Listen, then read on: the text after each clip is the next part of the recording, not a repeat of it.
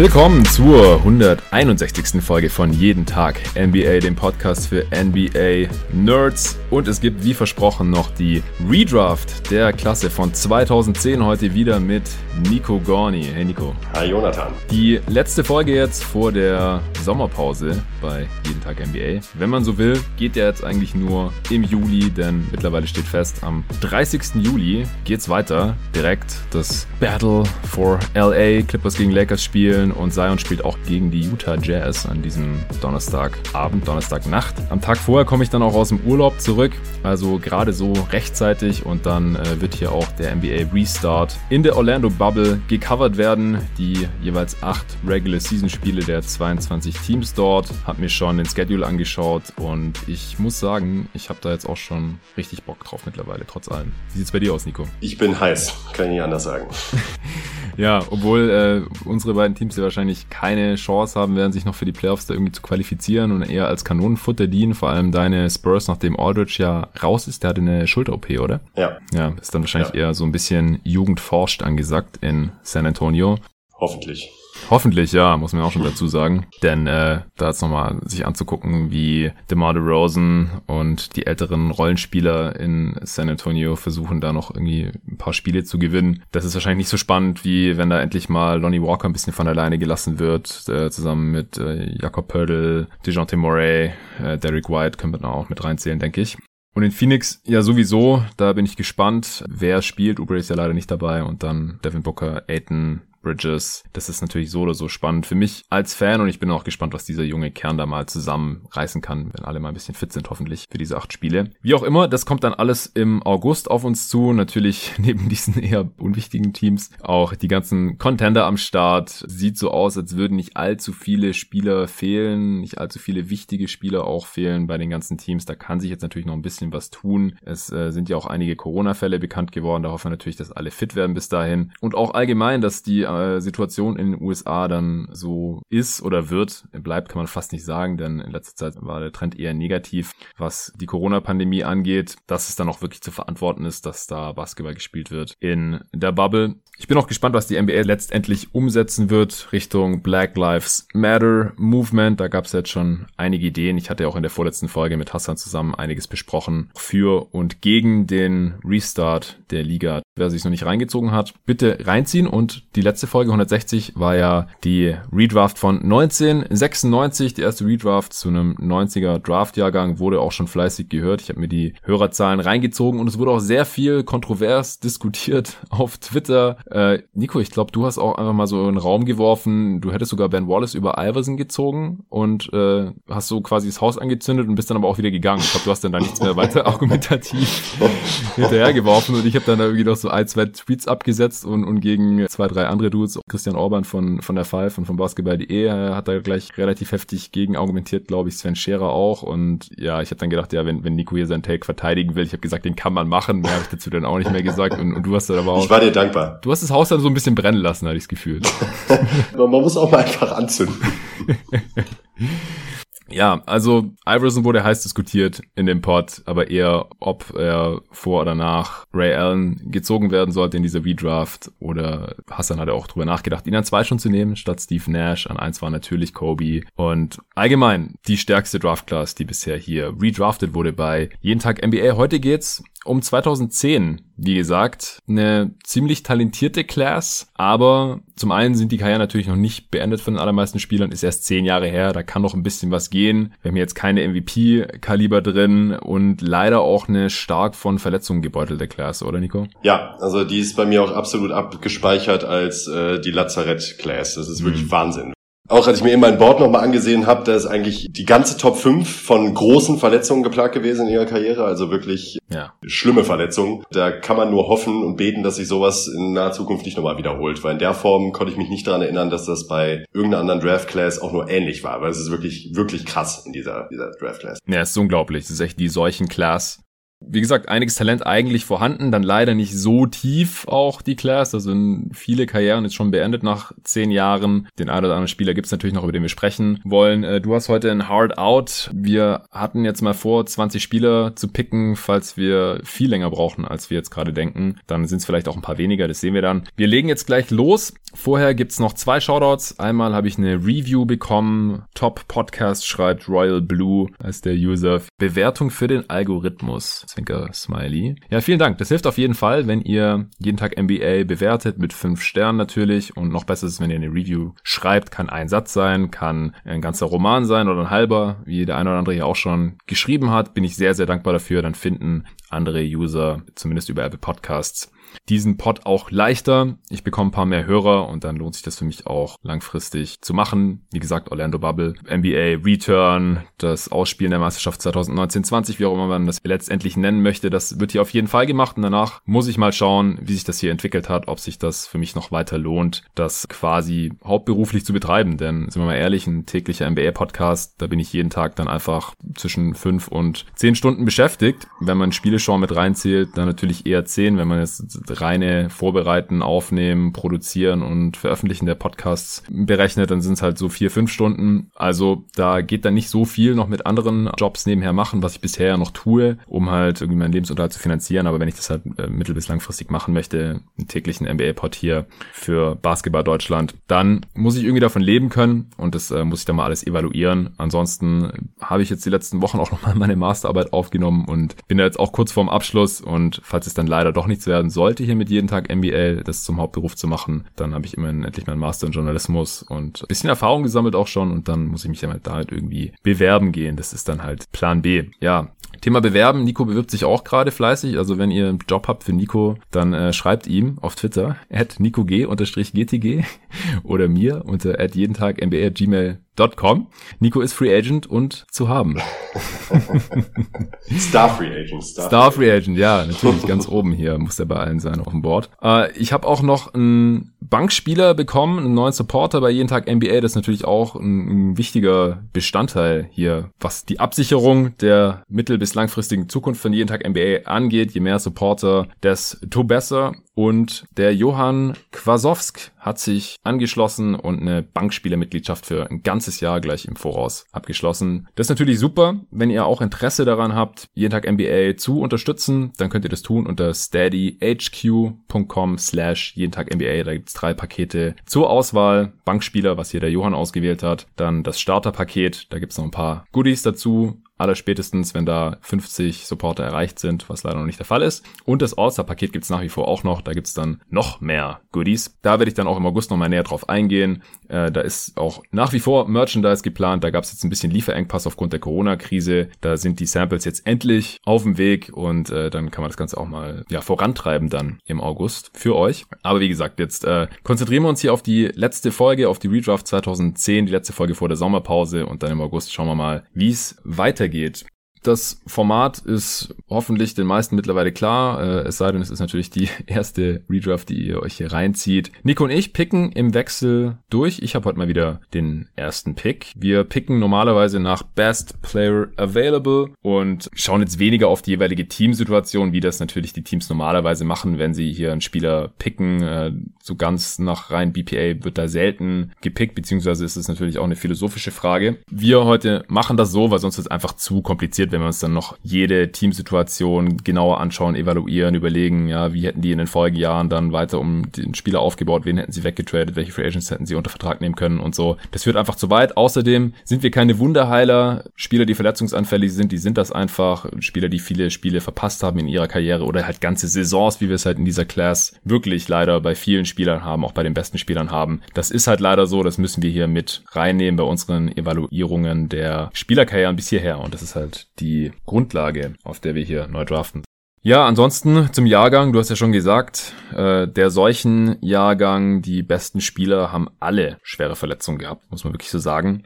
Auch deswegen haben wir hier nur drei All-NBA-Spieler in dieser Class, vier All-Stars, also wirklich kein Vergleich zu den Classes der letzten paar Aufnahmen, die wir beide zusammen auch gemacht haben. 2008, 2009 zum Beispiel waren da sehr viel stärker. 2003 eine der besten Classes und 96 wahrscheinlich die beste. Alle bisher hier besprochen, da kann 2010 nicht mithalten Stand heute und wahrscheinlich werden sie das auch nicht mehr, äh, selbst wenn wir das hier in fünf Jahren uns dann nochmal anschauen, denke ich. Das kann man schon sagen. Wir haben kaum individuelle Auszeichnungen hier drin, keine MVPs, Defensive Players of the Year, keine und nicht, nicht mal großartige Playoff-Runs eigentlich. Also nicht so besonders erfolgreich auf individuellem Level. Wir haben nicht mal Rookie of the Year in dieser Class, weil Blake Griffin ja damals ausgesetzt hat, den wir bei der Redraft 2009 ja auch besprechen haben, war damals dritter Pick. Und der ist dann zurückgekommen. In der Realität war natürlich First Pick, Rookie ja ausgesetzt und dann hat er 2010, 11 Rookie of the Year abgegriffen und eben niemand hier aus dieser Class. Das ist relativ selten. Ist dir ansonsten noch irgendwas in Erinnerung, so äh, um den Draft herum? Hattest du irgendwas mitbekommen von den ganzen Kandidaten? Ja, mir ist vor allen Dingen ähm, John Wall hängen geblieben. Denn äh, so als Hybrid zwischen Westbrook und Derrick Rose könnte man vielleicht sagen, was man bei ihm am Anfang so mitbekommen hat. Ich glaube, bis heute fällt mir immer noch nicht so richtig ein Spieler ein, der bei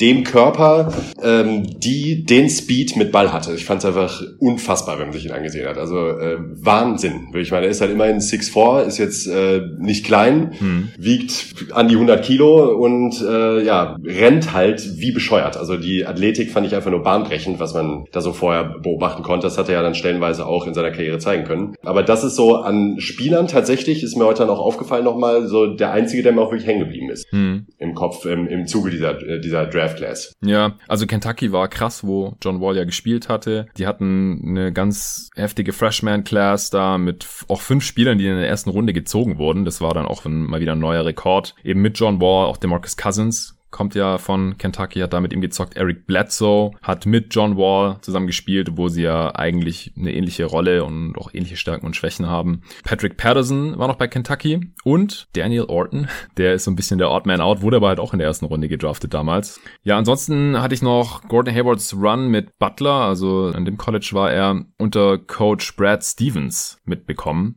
Gordon Hayward hatte da auch so einen Wurf vom Halfcourt, der der Game Winner gewesen wäre, glaube ich ich, at the buzzer, der gegen den Ring ist, glaube ich. Also das ist mir noch irgendwie so im Hinterkopf. Da äh, hätte er sich unsterblich machen können und danach war dann natürlich auch Gordon Hayward und Brad Stevens ein Begriff. Brad Stevens ist ja dann kurze Zeit später auch von den Celtics angeheuert worden und Gordon Hayward wurde der neunte Pick in dieser Draft. Ansonsten Tibor Pleiss war 31. Pick, konnte sich nie in der NBA durchsetzen und Tim Olbrecht, auch ein Nationalspieler, der wurde nicht gedraftet, hat dann später noch, wurde noch ein bisschen ausprobiert in der NBA, aber äh, ja, wie gesagt, konnten sich beide nicht wirklich in der Liga halten. Ja, wenn du jetzt nichts mehr hast, dann können wir direkt loslegen, denke ich, mit unserem Redraft der 2010er Class. Auf geht's. Ja, erster Pick Washington Wizards, damals John Wall, kann man im Nachhinein nicht kritisieren. Also es war halt auch so eine Class, es war klar, John Wall ist der First Pick und da gibt's keine Alternative und vom Talent her war das jetzt auch im Nachhinein wirklich kein Fehler. Ich weiß nicht, wie weit du ihn jetzt hier nachher auf dem Board hast. Ich habe ihn nicht viel weiter unten. Leider halt auch diese üble Verletzung gehabt, Knieprobleme gehabt, dann irgendwie in der Dusche ja noch ganz blöd nach, nach seiner Knie-OP die Achillessehne gerissen zu Hause. Mhm. Seither ward er nicht mehr gesehen. Blöderweise gleichzeitig sein äh, fetter Supermax-Stil in Kraft getreten, der halt gerade ein großes Problem ist für die Wizards. Aber im Prinzip war John Wall hier die richtige Wahl damals für die Washington Wizards und hat die Wizards ja dann die folgenden Jahre auch erstmal definiert, immer wieder in die Playoffs geführt. Trotzdem gibt's einen Spieler in dieser Class, den ich ganz klar besser sehe als John Wall und das ist Paul George.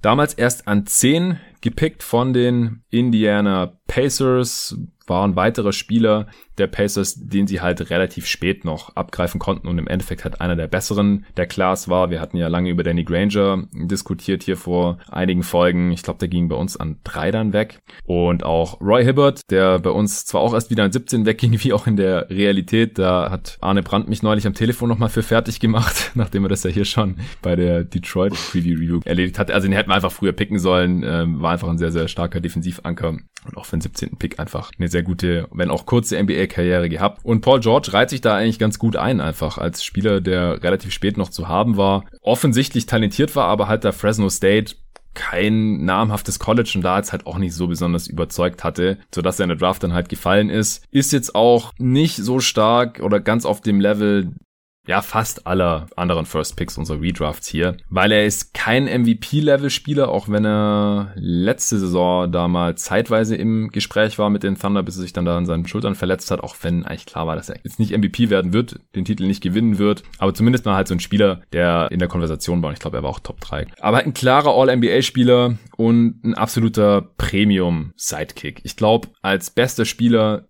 also wenn Paul George dein bester Spieler ist, dann ist er wahrscheinlich kein Contender, aber wenn er der zweitbeste Spieler ist, dann hast du schon sehr, sehr gute Karten, wie es jetzt halt auch bei den Clippers gerade wieder der Fall ist. Soll nach der Draft dann auch noch gewachsen sein, sogar sehr, sehr athletischer Spieler, auch wenn er ja sich da ganz übel das Bein gebrochen hatte, dafür Team USA auch so ein Video, was ich echt nicht empfehlen kann, sich anzuschauen.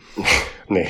Dann das Jahr ausgesetzt hat und danach jetzt aber eigentlich wieder zu alter Stärke zurückgefunden hat. Äh, sehr starker Shooter, ja auch so als sekundärer oder tertiärer Creator brauchbar, aber halt nicht als primärer Playmaker auf dem Flügel. Dazu war auch lange sein Ballhandling und sein, sein Passing einfach zu schlecht. Aber wie gesagt, so an, in dieser Draft für mich ganz klar der, der beste Spieler und auch so im, im NBA-Vergleich ist er halt direkt so in der, in der zweiten Garde, würde ich sagen. Ja, äh, stimme ich dir zu 100% zu. Also Paul George war auch ganz klar meine Nummer eins in dieser Draft. Mir ist bei ihm halt wirklich wichtig, dass man bei ihm halt ganz klar erkennt, dass er ein Sekundärspieler ist. Und das soll jetzt überhaupt nicht diffamierend sein. Er hat wahnsinnig gute Qualitäten. Aber gerade in dem Zuge der MVP-Diskussion bei ihm hatte ich auch noch mal den Eindruck, da hatte Dennis bei uns bei GoToGuys auch nochmal einen längeren Artikel zugeschrieben. Er ist halt kein primärer Creator. Und auch wenn er da in der Saison 28 Punkte aufgelegt hat ähm, und, auch sehr effizient war, hat er das halt irgendwo, gerade in Bezug auf Usage und alles, was dazugehört, immer auf dem Rücken von Russell Westbrook und Dennis Schröder auch getan. Also ähm, er, er kann für sich selbst kreieren, auf jeden Fall, hat aber halt eben, ich glaube, im, im, da war auch ein Ranking, wurde erwähnt, ähm, im Vergleich zu anderen Superstars, nimmt halt mit riesigem Abstand die meisten assistierten Würfe. Mhm und äh, arbeitet, arbeitet sich halt eben nicht so viel selbst. Und deshalb finde ich auch, dass da sehr wichtig ist, dass man ihn da halt eben auch ähm, in die Richtung auch kategorisiert, dass man eben ganz klar sagt, er ist wahrscheinlich einer, wenn nicht sogar der beste Ergänzungsspieler der Liga, den man sich so vorstellen kann, aber eben keine erste Option. Und äh, abgesehen von seinem gewaltigen defensiven Potenzial und auch eben als, als Shotmaker finde ich das halt sehr wichtig, dass man das immer im Hinterkopf behält. Wenn man das ausblendet, ist halt einfach ein verdammt guter Spieler. Das kann man nicht anders sagen. Ein guter Shooter, hast du schon erwähnt. Er hat einen Drive, ist sehr athletisch und hat eben mitunter einer der besten Wing Defender der Liga. Und das ist als Gesamtpaket schon eine Menge wert. Ja, definitiv. Also kann ich dir auch nur zu 100% zustimmen.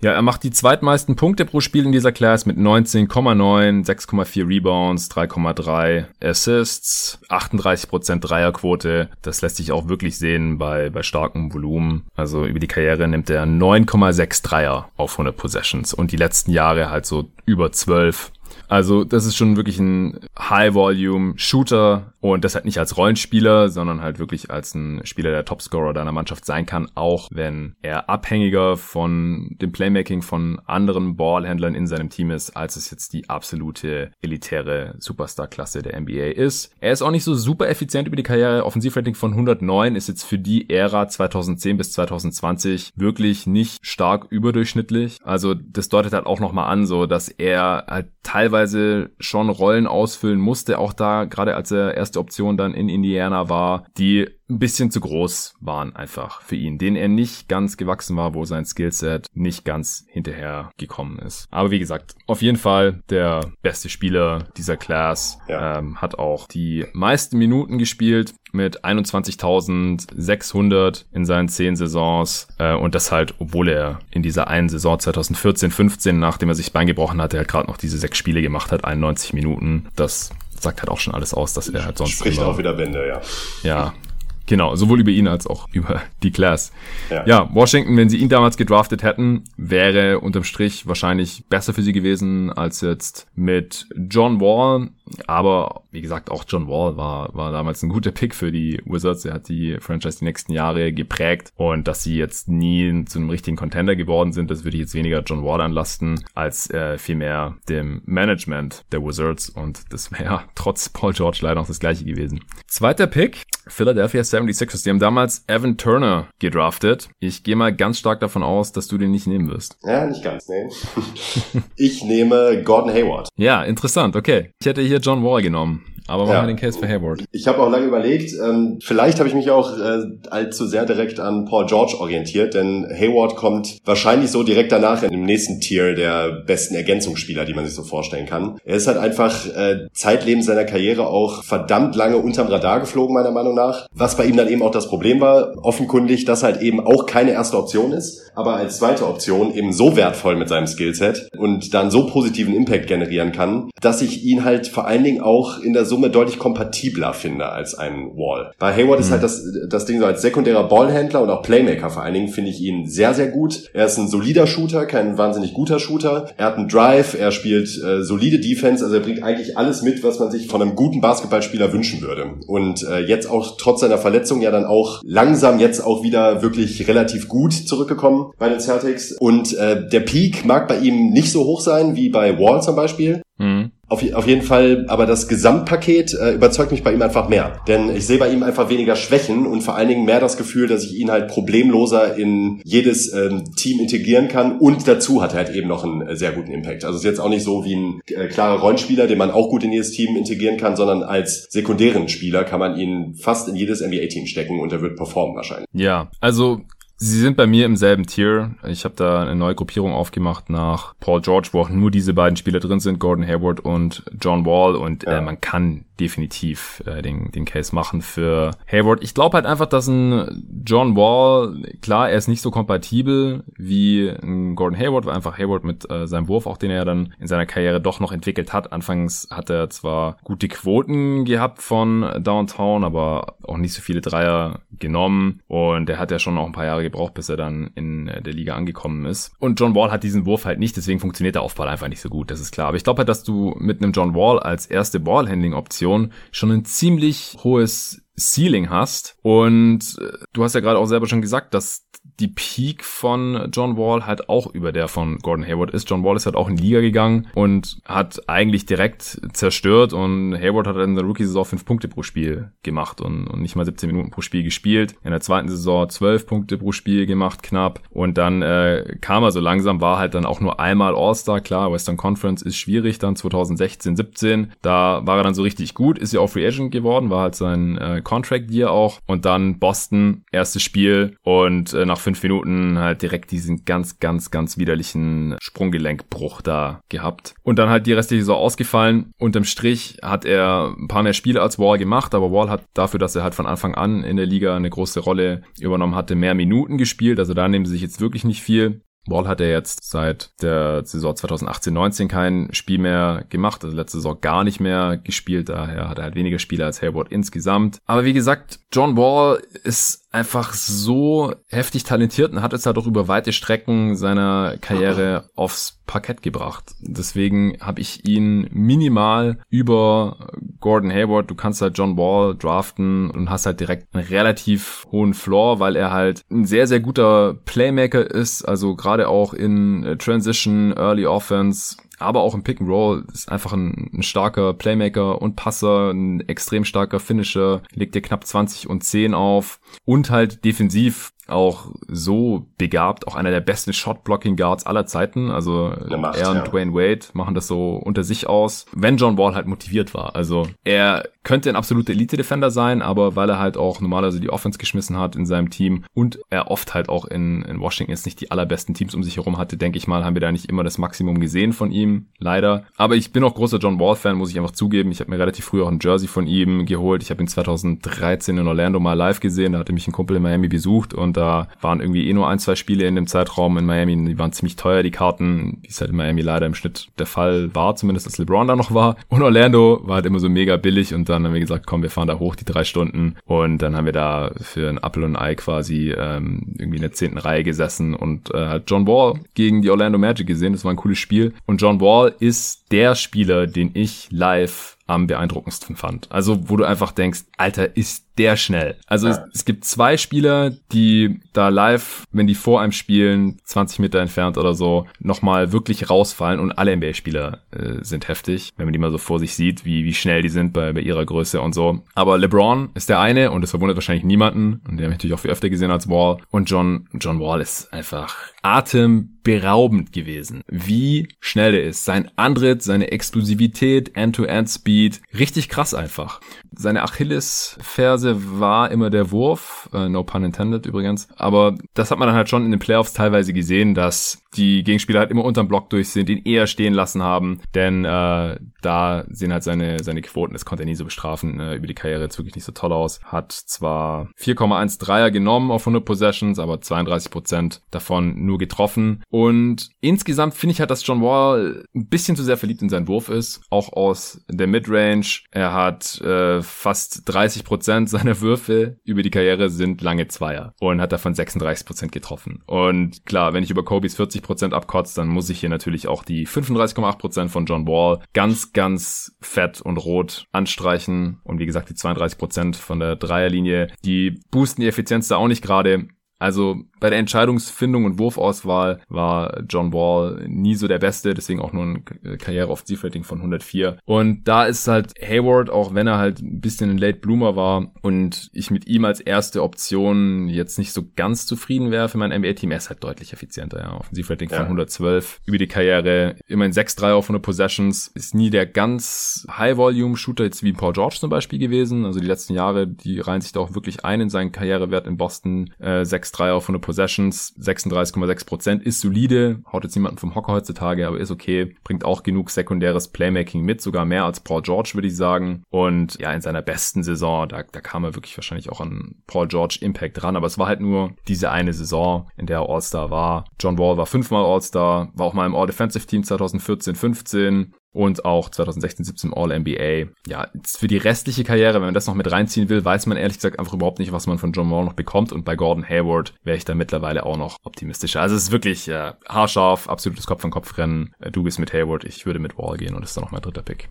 Ja, ja, also John Wall ist eine absolute Macht in Transition auch natürlich wegen seinem Speed, aber eben auch wegen seinen wirklich äh, begnadeten Passing Skills. Also ähm, da sind bei ihm auch Dinger dabei, äh, sowohl was Kreativität anbelangt, was ich bei ihm aber da vor allen Dingen immer beeindruckend fand, war diese Zielorientiertheit bei den Pässen. Also er spielt mhm. halt nicht nur Kickouts, wo man das Gefühl hat, ja, jetzt gibt's keine andere Option mehr, sondern äh, das hatte, man hat immer das Gefühl, wenn John Wall passt, das hat alles Hand und Fuß. Und ja. äh, sein Körper und auch seine Größe kommt ihm da sicherlich auch auch äh, zugute, auf jeden Fall, ähm, eben was die Übersicht anbetrifft, aber ein sehr, sehr, sehr starker Passgeber und das auch mal abseits der blanken Zahlen, die ja auch durchaus beeindruckend sind bei ihm. Genau, also ich finde auch gerade zum Beispiel im Vergleich mit Westbrook, du hast es ja ganz am Anfang schon angebracht, der legt ja auch 10 Assists im Schnitt auf, aber ich finde Wall, der sticht da schon nochmal mehr heraus, also was das ja. Spiellesen angeht, Pässe immer wie an der Schnur gezogen, in die Corner, also der ist schon nochmal ein Level über jetzt zum Beispiel einem Russell Westbrook, was das Playmaking und Passing angeht, meiner Meinung nach nach. Ja, super schade auf jeden Fall, dass ähm, er sich so schwer verletzt hat. Ich hoffe, dass er nochmal irgendwie zurückkommen kann, aber wenn er jetzt zurückkommt, dann ist es halt auch die,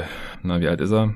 Age 30 Season, die nächste, wo dann ja schon naturgemäß die rohe athletische Gewalt nachgelassen hat oder spätestens dann nachlässt. Es sei denn, man heißt LeBron. Und wie gesagt, dann muss er halt wirklich an seinem Wurf gearbeitet haben und halt auch an seiner Entscheidungsfindung, um das halt irgendwie zu kompensieren. Ja. Ja, ja John Wall ansonsten, falls es noch irgendwie ein Argument sein sollte, ich finde ihn auch in den Playoffs ein bisschen überzeugender als Gordon Hayward, hat auch ein bisschen mehr aufzuweisen, aber ist natürlich auch ja. Eastern Conference. Ja. Hat 37 Playoff-Spiele und Gordon Hayward hat nur 24. Dritter Pick, wo ich jetzt John Wall genommen habe, waren die New Jersey Nets damals noch. Die hatten Derek Favors genommen. Der hat auch relativ viel Hype bekommen damals. Also das äh, war kein Pick, an dem man wirklich was auszusetzen hatte an drei, wie ich mich erinnere. Der äh, konnte sein Talent nie so ganz ausschöpfen. Ich denke, wir reden heute auf jeden Fall noch über Derek Favors, deswegen will ich da jetzt nicht zu viel vorweggreifen. An vier Minnesota Timberwolves. Die haben damals Wesley Johnson gedraftet von Syracuse. Hat damals schon niemand so richtig verstanden, wieso so hoch. Der war zwar ganz gut am College, aber der war halt auch ein Senior und ziemlich athletisch. Und wenn du halt viel älter bist als deine Gegenspieler am College, der war schon 23 dann als Rookie und athletisch bist und ein bisschen werfen kannst, dann, dann siehst du halt richtig gut aus am College. Das hatte David Kahn nicht so ganz verstanden, glaube ich, und hat ihn halt hier schon an vier gezogen. Wesley Johnson war selbst in seinen besten Tagen nicht mehr als ein Rollenspieler. Deswegen nimmst du ihn hier jetzt sicherlich nicht. Wen nimmst du? Ja, ich habe mich an der Stelle ein bisschen schwer getan, muss ich ehrlich sagen. Es ist mir nicht ganz so leicht gefallen. Mhm. Habe mich jetzt schlussendlich dann aber für Eric Bledsoe entschieden. ja, nice. Und hätte ich ja auch genommen tatsächlich. Ja, der kleine LeBron vom Skillset her tatsächlich relativ vergleichbar mit John Wall, wenn wir da schon mal waren. Hat gut Freiwürfe gezogen, was ich, was ich bei ihm immer ganz gut finde, als sehr bulliger Athlet und halt defensiv vor allen Dingen auch wirklich gut. Stellenweise vielleicht ein bisschen überhyped, in dem Kontext, aber äh, trotzdem wirklich, wirklich ein sehr guter Defender auf jeden Fall. Der Wurf ja. fehlt halt, im Drive ist er gut, aber sobald es in Richtung Playoffs geht, wird's halt richtig düster. Und jo. das haftet ihm halt leider auch so ein bisschen an. Also der fehlende Wurf ist halt sowieso natürlich immer ein großer Nachteil, gerade wenn es in die Postseason geht. Aber äh, da hatte man dann auch oft das Gefühl, was ihn auch so generell ganz gut äh, charakterisiert, ähm, er ist halt ziemlich kopflos in vielen Aktionen. Jetzt nicht äh, Tendenz Westbrook, aber oft wirkt das halt ein bisschen vogelwild, vor allen Dingen die, die Wurfauswahl. Und mhm. äh, das ist dann in den Playoffs dann schon sehr negativ und spricht dann auch wieder irgendwie Bände, dass ich mich jetzt trotzdem für ihn hier an der vierten Position entschieden habe, weil er hat durchaus klare Schwachstellen. Er hat Stärken, keine Frage, aber halt auch durchaus Schwachstellen. Und äh, das ist schon ein bisschen kein gutes Zeichen für diese Draft Class, dass man ihn hier an vier meiner Meinung nach äh, gut und gerne nehmen kann.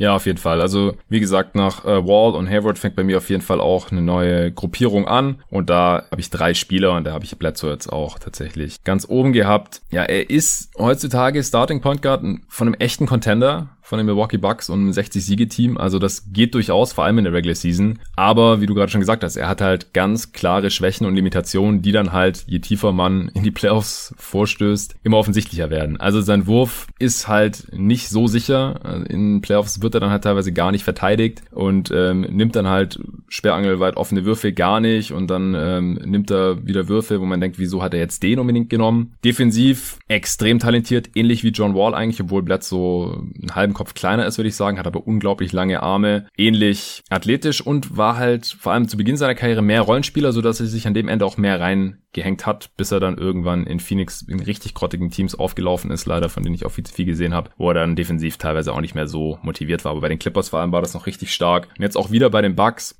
Nicht auf absolut elitärem Niveau, weil dafür ist für mich ja das defensive Spielverständnis manchmal nicht so hundertprozentig da. Also ja, das, also man, es ist immer schwierig, ja, das haben wir im Pod auch schon oft gesagt, was ist da jetzt Scheme und Vorgabe vom Coach und welche Entscheidung trifft der Spieler da jetzt wirklich selber. Ich kann mich auch erinnern, das hatte ich damals hier bei jeden Tag NBA letztes Jahr in den Playoffs auch immer wieder erwähnt, dass manchmal einfach nicht ganz klar ist, wieso rotiert er da jetzt und wieso hilft er da weg und da geht er zum Doppeln und so. Das ist bei Eric Bledsoe manchmal einfach ein bisschen fragwürdig. Aber On-Ball und im Pick-and-Roll einfach eine absolute Pest. Ganz, ganz starker Defender auch jetzt noch mit über 30 mittlerweile. War ja auch in der letzten abgeschlossenen Saison im All-Defensive-Team. Völlig zu Recht. Offensiv halt jetzt lange nicht der Floor General der John Wallace oder sowas. Also er ist echt überhaupt nicht der Superstar Playmaker. Aber wie gesagt, ansonsten relativ vergleichbar, weil sie halt ultraathletische Guards sind, die defensiv ganz, ganz starke Anlagen haben und ja, offensiv halt so ein bisschen der, der Wurf fehlt. Aber die Rollen waren halt über die Karriere die meiste Zeit eher unterschiedlich. paar Jahre war Eric Bledsoe ja auch ja, so erste Geige in Phoenix mal 21 Punkte pro Spiel aufgelegt, 5 Rebounds, 6 Assists. So, wie gesagt, Dreier auch bisschen Problem bei ihm die Karriere. Nicht ganz sechs Versuche im Schnitt, keine 34 Prozent getroffen, selten mal über 35 Prozent im Schnitt, Offensivrating von 108. Ist in Ordnung. Er hat eine sehr, sehr solide Karriere. Ich denke, dass die Rolle, die er jetzt bei den Bucks hat, so optimal ist für ihn. Ich denke, die Bucks können einen Titel holen mit ihm als Starter, was auch nochmal ein Qualitätsmerkmal ist auf jeden Fall und ihn halt auch über alle anderen Spieler jetzt hier stellt, die ich jetzt hier hinter ihm auf meinem Board habe. Weil da hätte ich dann bei den meisten Spielern schon meine Zweifel oder die Rolle wäre halt sehr viel kleiner als die von Bledsoe. Ja. ja, definitiv auch ein besserer Pick als Wes Johnson damals für die Wolves. Klar, die hatten äh, Rubio und Flynn schon gedraftet, deswegen wäre Bledsoe jetzt hier nicht die offensichtliche Wahl gewesen. Aber wie gesagt, wir draften nach BPA und das ist für mich auch ganz klar Bledsoe. Der ging damals erst an 18 zu den LA Clippers. Sehr, sehr guter Pick damals natürlich gewesen. Heute hier ganze 14 Spots weiter oben. Das ist natürlich nice. Dann bin ich wieder dran an fünf. Die Sacramento Kings, die haben damals DeMarcus Cousins bekommen, galt als einer der talentiertesten Spieler. Seine Nachteile waren auch zur Draft schon bekannt, so ein bisschen Headcase, macht oder will manchmal zu viel auf dem Feld, äh, Hitzkopf und so weiter. Und das hat sich in der NBA bei den Kings dann leider halt auch direkt bestätigt. Ich habe lange mit mir gerungen, ob ich ihn jetzt hier wieder nehmen soll zu den Kings. Aber da das erstens nicht so gut funktioniert hat und zweitens er halt auch einer dieser Spieler ist, die extrem viel verletzt waren. Jetzt natürlich auch aktuell hat er bei den, bei den Lakers dann noch seine Reha gemacht, dann haben sie ihn irgendwann gedroppt, damit sie Marquise Morris sein können. Auch Achillessehne gerissen und diverse andere Unterkörperverletzungen jetzt noch gehabt. Ich bin gespannt, wann und wie er mal noch zurückkommen wird. Aktuell ist er in keinem NBA-Roster. Deswegen habe ich hier einen solideren Spieler genommen, und zwar Derek Favors über Cousins. Er ist ein solider Defensivcenter. Ich hatte vorhin schon gesagt, äh, wurde an drei gepickt, ist dem nicht ganz gerecht geworden, einfach weil er seit seiner Karriere jetzt weit weg davon war, ein Star zu sein. Ich finde aber auch, dass es einfach nicht optimal ist, dass er lange Jahre neben einem traditionellen Center ohne Wurf gestartet ist. Erst neben äh, Kanter, dann natürlich auch neben Rudy Gobert und eigentlich jetzt erst zuletzt, er war dann teilweise auch Backup-Center von den Jazz, also äh, wurde da ein bisschen gestärkert mit, mit Rudy Gobert. Auch wenn die Lineups defensiv natürlich sehr stark waren mit Gobert, aber offensiv ist es einfach nichts. Er hat einfach ein Skillset von einem modernen Center, Dreier nicht so wirklich vorhanden und äh, defensiv aber richtig stark und jetzt auch bei den Pelicans zwar nur 45 Spiele gemacht in dieser Saison, war da der Starting Center und mit ihm lief's vor allem defensiv sehr, sehr gut und ohne ihn ging da eigentlich dann gar nicht viel. Legt über die Karriere 11 Punkte und 7 Rebounds auf, das haut jetzt niemanden vom Hocker, aber ich glaube einfach, dass man mit ihm im Team sehr viel weniger Kopfschmerzen hat als mit dem DeMarcus Cousins. Klar, er hat offensiv überhaupt nicht die Skills von Cousins, sehr viel weniger talentiert, aber er weiß einfach, was sein Job ist und den macht er gut und mit Favors in der Starting Lineup würde ich mir jetzt auch keine Gedanken machen, dass man Contender sein kann. Und das ist bei Cousins halt irgendwie, da habe ich da sehr viel größere Zweifel, weil als erste Option hat Cousins nie gezeigt, dass er irgendwas reißen kann. Also nicht mal ein Playoff-Team oder so, klar, war nicht immer seine Schuld. Basketball ist ein Mannschaftssport, die Kings miserables Management, schlechte Teammates gehabt und so weiter. Aber man kann schon verdammt viele Gründe finden, wieso es an Cousins auch lag. Äh, ich fand es auch krass, wie, wie sehr Ryan Rossillo ihn offensichtlich hasst in, in der Redraft mit Bill Simmons. Also der hat wirklich kein gutes Haar an ihm gelassen. Ganz so negativ sehe ich ihn jetzt nicht. Aber halt auch als Rollenspieler funktioniert Favors wunderbar und bei Cousins habe ich das halt auch nicht so, so wirklich gesehen. Der will und braucht halt eigentlich den Ball. Defensiv zieht er dein Team runter und so. Also das hat er einfach auch nicht bewiesen. Und dazu halt noch die Verletzungsprobleme und deswegen habe ich hier jetzt Favors an 5. Ja, das waren bei mir genau die Gründe, warum ich auch Favors an 5 hatte. Ach. Bei mir. Ähm, Derek Favors ist halt als defensiv orientierter Rollen- bzw. Ergänzungsspieler ähm, schon ziemlich gut. Kann man nicht anders sagen. Also offensiv hapert's da natürlich. Also gerade eben beim Wurf, wie du schon angesprochen hattest, würde man sich einfach mehr wünschen, dass er das vielleicht einfach auch mal mehr probiert. Wenn er es nicht kann, kann man natürlich nichts machen. Er macht halt wenig Fehler. Das finde ich vor allen Dingen sehr gut bei ihm. Er kennt seine Rolle, füllt die aus und eben gerade defensiv auch sehr gut aus. Also als äh, Defensivspieler ist er schon wirklich ähm, sehr talentiert und weiß da auch, was zu tun ist und setzt das entsprechend ein, eigentlich egal in welcher defensiven Situation. Ist natürlich auch hilfreich, dass er eben eine Zeit äh, neben Rudi Gobert gespielt hat. Aber das war defensiv schon wirklich äh, fies, gegen dieses Jazz-Team zu spielen. Und da hat Favors auf jeden Fall auch einen, äh, einen ordentlichen Anteil daran gehabt, dass, er, dass das so war. Und äh, deshalb auch, bei, bei ihm weiß man halt genau, was man bekommt. Und das wird man wahrscheinlich auch jetzt noch ein paar weitere Jahre bekommen. Er verlässt sich jetzt nicht so sehr auf seine Athletik, beziehungsweise ist die nicht so wahnsinnig wichtig bei seinem Spielertyp. Und deshalb ja, glaube ich. Zu Beginn ich, war er schon extrem athletisch. Zu Beginn, ja. ja aber stimmt, ja. er ist halt immer noch so ein solider Spieler, obwohl die jetzt halt offensichtlich ja. ähm, auch mit 29 leider schon, schon nachlässt. Ja, äh, ich glaube, dass er aufgrund seiner Instinkte da trotzdem immer noch auch für die nächsten Jahre noch einen äh, guten Job machen können wird. Ja, vor allem halt auch defensiven Ende. Ja. Genau, genau. Und da, das war vielleicht für ihn stellenweise auch ein Problem, dass halt eben oft auf der 4 eingesetzt wurde, obwohl er vom Skillset her halt dann doch ziemlich klar eigentlich ein Fünfer ist. Ähm, an sich aber einfach sehr solide. Ja, auf jeden Fall. Hat auch von den Spielern, die wir hier bisher gedraftet haben, die meisten Spiele absolviert, die drittmeisten in dieser Class. Von den äh, Gesamtminuten, klar, seine Rolle, er, hat, er war halt nie ein Star, muss man halt einfach sagen. Ähm, deswegen sind die Gesamtminuten jetzt geringer als die von äh, Bledsoe, Hayward, Wall, George und auch Cousins. Das steht auf Platz 7 viertmeisten Rebounds pro Spiel in dieser Class. Bei den äh, Punkten ist er immer noch auf Platz 10. Äh, wir können auch ein paar andere äh, Karrierestats hier nachreichen. Ich hatte es vorhin nur mal Paul George mal erwähnt. John Wall gibt uns 19 Punkte und 9,2 Assists über die Karriere. Bei Gordon Hayward sind es 15 Punkte, 4 Rebounds und 3,5 Assists. Und bei Eric Bledsoe sind es 14, 4 und 5. Gut, dann äh, bist du jetzt wieder dran an sechs. Ja. Die Golden State Warriors, dem damals Ekpe Judo gedraftet. Ja, ich weiß nicht, äh, ob du den überhaupt auf deinem Board hast. Das Nee. war ein ziemlicher Bust. Also ich weiß nicht, Wesley Johnson muss man eigentlich auch als Bust bezeichnen, denke ich, da an vier wegging. Evan Turner an zwei auch viel zu hoch. Und hier jetzt mit Judo an sechs auch schon wieder ein Spieler, der da eigentlich nichts verloren hat jetzt im Nachhinein. Wie nimmst du? Ich nehme dann jetzt äh, DeMarcus Cousins. Ja, dann haben wir bisher auch wirklich äh, wieder fast die identische Reihenfolge, außer dass du Hayward an zwei hattest und ich an drei. Äh, du hast es eben eigentlich fast alles schon mal angerissen. Ähm, offensiv wahnsinnig talentiert, kann man nicht anders sagen. Also der konnte wirklich alles, gerade mit diesem Körper, äh, Ja, total mobil, beweglich, athletisch, stark, äh, eine Menge Masse mitgebracht, äh, trotzdem total geskillt, was sämtliche Abschlüsse am Ring anging. Äh, Dreier gehabt, zwar keinen wahnsinnig guten, aber gerade dann auch Richtung äh, der Pelicans hat halt auch immerhin seine sechs Dreier pro Spiel genommen.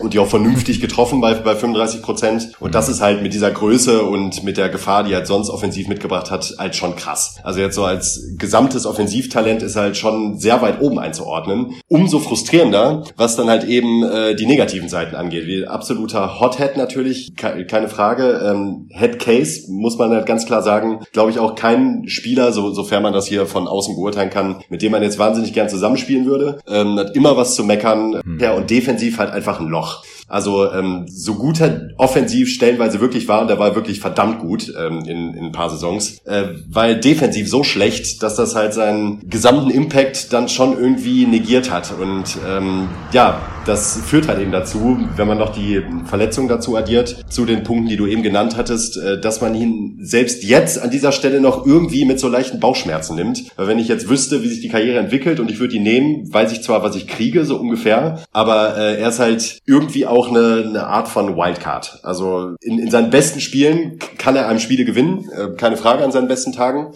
aber es gibt halt dann auch sehr viele Spiele, äh, wo er das Team halt insgesamt so runterzieht, dass es halt eben nicht läuft. Aber nur um das nochmal zu verdeutlichen, wie tatsächlich auch jetzt einzigartig, soweit würde ich vielleicht nicht gehen, aber schon sehr besonders er für seinen Körper ähm, offensiv ist. Er hat halt mit Anthony Davis dann in äh, New Orleans haben die Pick and Roll zusammengelaufen und wie viele Big Men können das? Und dann stellenweise halt wirklich auch noch erfolgreich. Äh, das Ja. war schon beeindruckend, das kann man nicht anders sagen. Ja, ich war auch super hyped, als er dorthin getradet wurde. Äh, leider ja dann auch verletzt dort und ja, seither hat er auch nicht mehr wirklich ein Bein auf den Boden bekommen, muss man leider einfach so sagen. Was, was auch sehr, schade ist. Also da könnte es jetzt auch in verschiedenste Richtungen gehen. Äh, wird jetzt im August 30. Ja, wie du schon gesagt hast. Also offensiv absolutes Schweizer Taschenmesser. Ist auch der Topscorer dieser Class tatsächlich über 21 Punkte pro Spiel. Fast 11 Rebounds im Schnitt, äh, 3,2 Assists. Und da hat er auch echt Saisons gehabt, wo so Richtung 5 Assists im Schnitt ging. Hat teilweise auch im Break den Ball selber gebra äh, gebracht und dann irgendwelche Zuckerpässe gespielt. Ähm, legt defensiv tatsächlich auch halt Stats auf, also holt Steals und Blocks, aber halt, boah, immer so unmotiviert, richtig dumme Fouls und dann noch ein technisches obendrauf. Und Ryan Russillo hat es halt so ausgedrückt, DeMarcus Cousins macht einfach die ganze Zeit losing plays. Also halt mehrere pro Spiel, die halt deinem Team richtig was kosten. Und ähm, wenn du dann halt unterm Strich meistens mehr Spiele verlierst, als du gewinnst, dann passt es ja halt leider einfach auch irgendwie ins Bild. Und da ist halt wirklich die Frage, wie wäre seine Karriere verlaufen, wenn er nicht von den Kings gedraftet worden wäre, die halt auch zu den absoluten Katastrophen-Franchises gehören und vor allem halt auch in dem Zeitraum, in dem Cousins dort gespielt hat, gehört haben. Was denkst du, wenn er jetzt von, wenn er jetzt irgendwie bei den Spurs gelandet wäre, zum Beispiel? Denkst du, er wäre ein anderer Spieler gewesen? Hätte ihm Pop das irgendwie austreiben können? Also ist natürlich spekulativ und spielt eh jetzt nicht so die Rolle hier bei uns, aber interessiert mich einfach. Also zumindest wären ihm wahrscheinlich äh, so Sachen ausgetrieben worden, wie da gibt's ja teilweise sogar richtige Montages bei YouTube, wo man ihn im Bild immer nicht sieht, wenn die Kings verteidigen. wo er irgendwie erst, äh, Ja. wo er wirklich erst, er ist einfach nicht im Bild, weil er einfach nicht nach, nicht mal, wenn die. Mitglieder zurückkommt, ja. Sowas wäre bei den Spurs äh, nicht passiert oder wäre Ja. einfach eiskalt gebencht worden. Ähm, aber ob man ihm grundsätzlich äh, so dieses Wesen hätte austreiben können, keine Ahnung, ist natürlich ist äh, wahnsinnig schwer einzuschätzen. Äh, es hätte, also allein vom Talent her, das ist ja das Ding, er ist halt wahnsinnig talentiert und da wäre schon mehr möglich gewesen, da bin ich mir schon sicher. Ob er jetzt am Ende dann wirklich eine bahnbrechende Karriere hingelegt hätte, who knows, aber ähm, in einem besseren Umfeld und wie du schon gesagt hast, also viel schlechter als die Kings geht es halt auch nicht in, in diesem Kontext. Und ähm, ich glaube, da wäre schon mehr drin gewesen. Ja, viermal All-Star, zweimal All-NBA sogar, ja, trotz Kings. Äh, mit Hassan hatte ich mich bei der Redraft 96 gefragt, ob es eigentlich noch einen anderen Spieler gibt, der individuell so gut war wie Sharif Abdurrahim und halt nie in den Playoffs war, außer ganz am Ende der Karriere einmal. Und Cousins war auch nie in den Playoffs. Eigentlich ist er so der Vergleich. Ja? Also klar, mit den Warriors halt jetzt vor einem Jahr. Acht Spiele, 133 äh, Minuten und Kacke gespielt. Also 90er Offensivrating. Da müssen wir nicht drüber sprechen. Eigentlich ist er so der, der moderne Sharif Abdurrahim bis hierhin. Und auch über die Karriere, ja,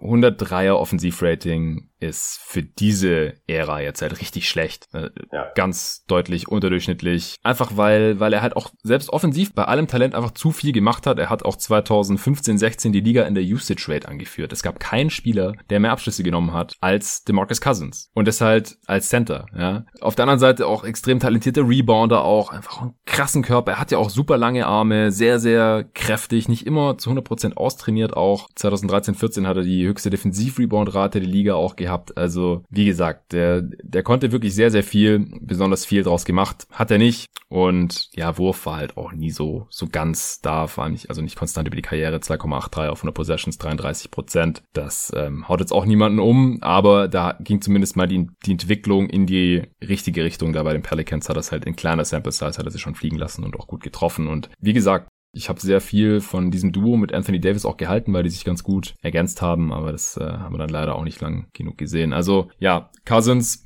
Stand heute frustrierende Karriere irgendwie. Ich hoffe, dass er jetzt nach seiner Verletzung irgendwie noch einen soliden zweiten Teil von einer NBA-Karriere irgendwie haben kann, dann irgendwo wahrscheinlich eher als, als Rollenspieler. Ja. ja, bei mir fängt jetzt schon wieder ein neues Tier an. Pick jo. 7, Detroit Pistons, damals Greg Monroe gedraftet. Ja, äh, auch ein schwieriger Spieler, den ich weiter unten auf dem Board noch habe, aber auf keinen Fall hier an 7. Ich habe tatsächlich auch einen Redraft gelesen von Bleacher Report, glaube ich, war es, die ihn wieder an 7 genommen haben. Kann ich absolut nicht nachvollziehen. Der Typ ist einfach total aus der Zeit gefallen, kann nur die 5 offensiv spielen und diese aber halt leider überhaupt nicht verteidigen, weil er überhaupt kein, kein Rim Protector ist und defensiv gar nicht rotieren kann und einfach nicht spielbar in der modernen NBA und deswegen spielt er mittlerweile auch oder hat in der Bundesliga zuletzt gespielt bei Bayern, ähm, jetzt aber in, im BBL-Turnier, das jetzt äh, neulich zu Ende gespielt wurde. Ich habe da nicht viel von gesehen, aber ich habe mitbekommen, dass Monroe da gar nicht gespielt hat. Wie dem auch sei, ist schon wieder raus aus der Liga. Ich nehme ihn auf gar keinen Fall an sieben, sondern ich nehme jetzt Avery Bradley.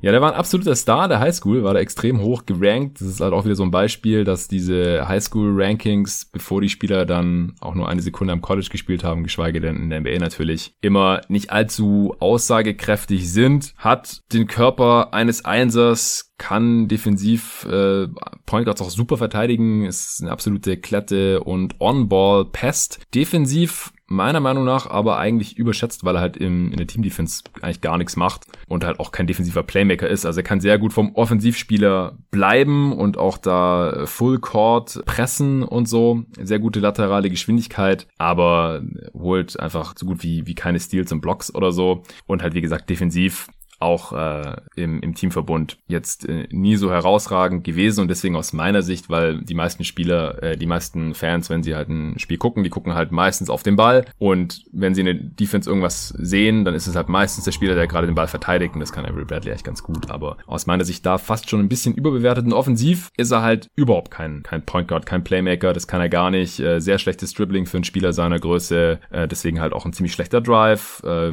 kein guter Playmaker oder herausragender oder Pass oder irgend sowas. Also war Offball da eigentlich seit seiner Karriere immer besser aufgehoben. Der hat halt über die Karriere 1,8 Assists.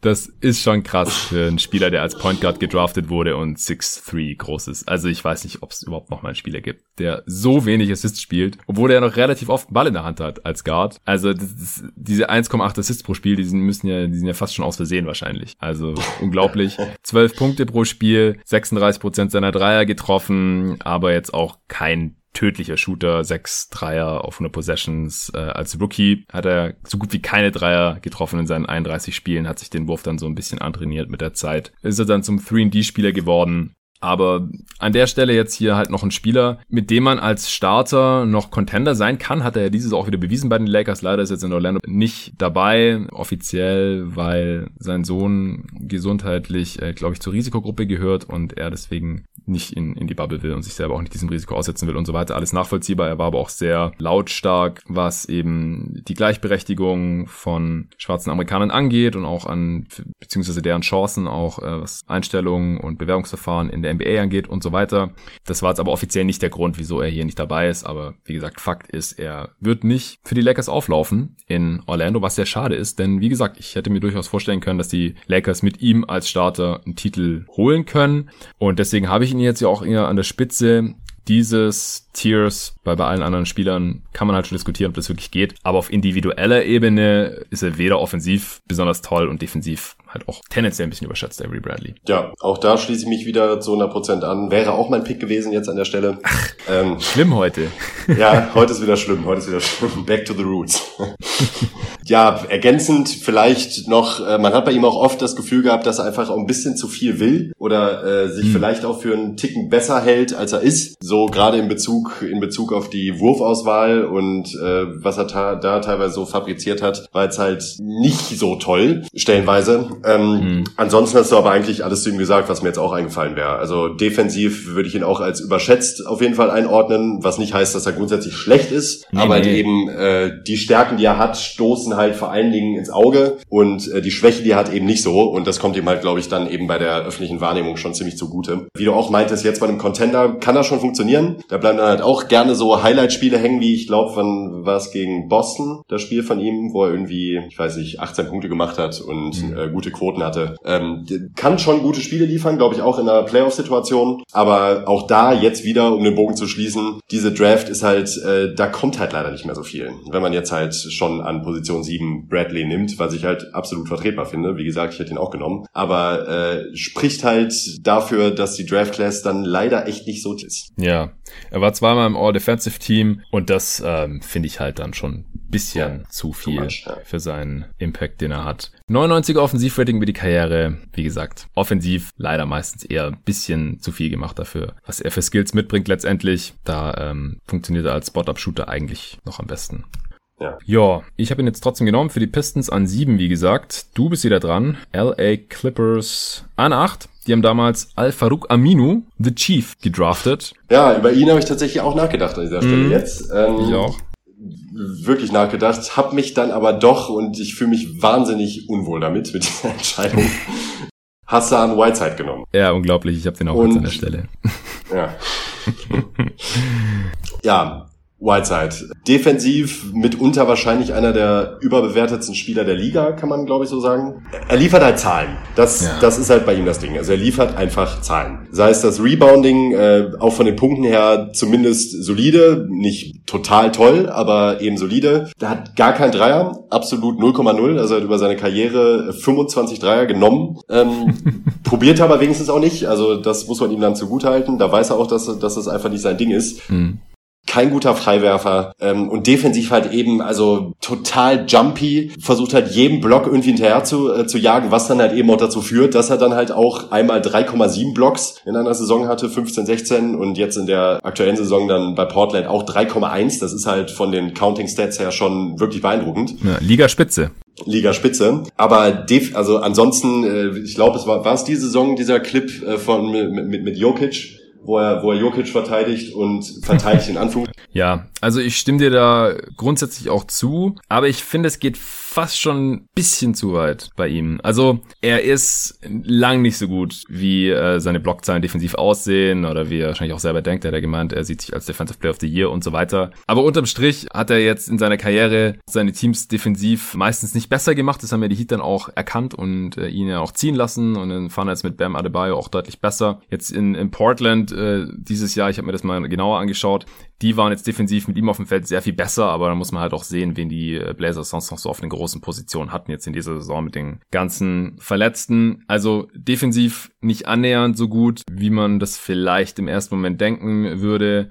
Auch beim Rebounding hat er nicht immer positiven Impact, trotz seiner krassen totalen Zahlen. Das hatte ich hier bei jeden Tag NBA auch schon irgendwie angesprochen mit verschiedensten Spielern, die heftige Per-Game-Rebounding-Stats haben, wie Drummond, wie DeAndre Jordan und wie halt auch Whiteside, die aber halt trotzdem in manchen Saisons dann die Teams äh, in Anführungsstrichen komischerweise viel besser rebounden, wenn die Spieler nicht auf dem Parkett stehen, als wenn diese Spieler drauf sind. Und das ist halt bei den wirklich guten Reboundern, die halt auch ihre Gegenspieler ausboxen und nicht halt immer nur den Bällen hinterherjagen und äh, nicht so sehr aufs Ausboxen achten. Da ist es nicht so. Da gibt's auch genug Gegenbeispiele. Steven Adams äh, oder auch Brook Lopez zum Beispiel, der halb so viele Rebounds holt wie Hassan Whiteside wahrscheinlich. Aber die Teams rebounden halt einfach immer besser seine eigenen, wenn er auf dem Feld steht. Deswegen ja, Whiteside ziemlich empty Stats. Offensiv, klar, er nimmt zumindest mal keine Dreier. Ähm, nimmt aus meiner Sicht aber leider zu viele Midrange-Jumper. Also dafür, dass er die nicht so toll trifft. Aber er ist halt zumindest mal ein Lob-Target und unterm Strich ist er auch sehr, sehr effizient. Also er nimmt halt wirklich hauptsächlich nur die Würfel, die er kann und legt er halt zumindest auch mal, ja, solide, so 16, 17 Punkte pro Spiel, 14 Punkte pro Spiel, so um den Dreh auf. Also ist er jetzt seit lange kein Ben Wallace oder sowas. Also offensiv kann man schon sehr gut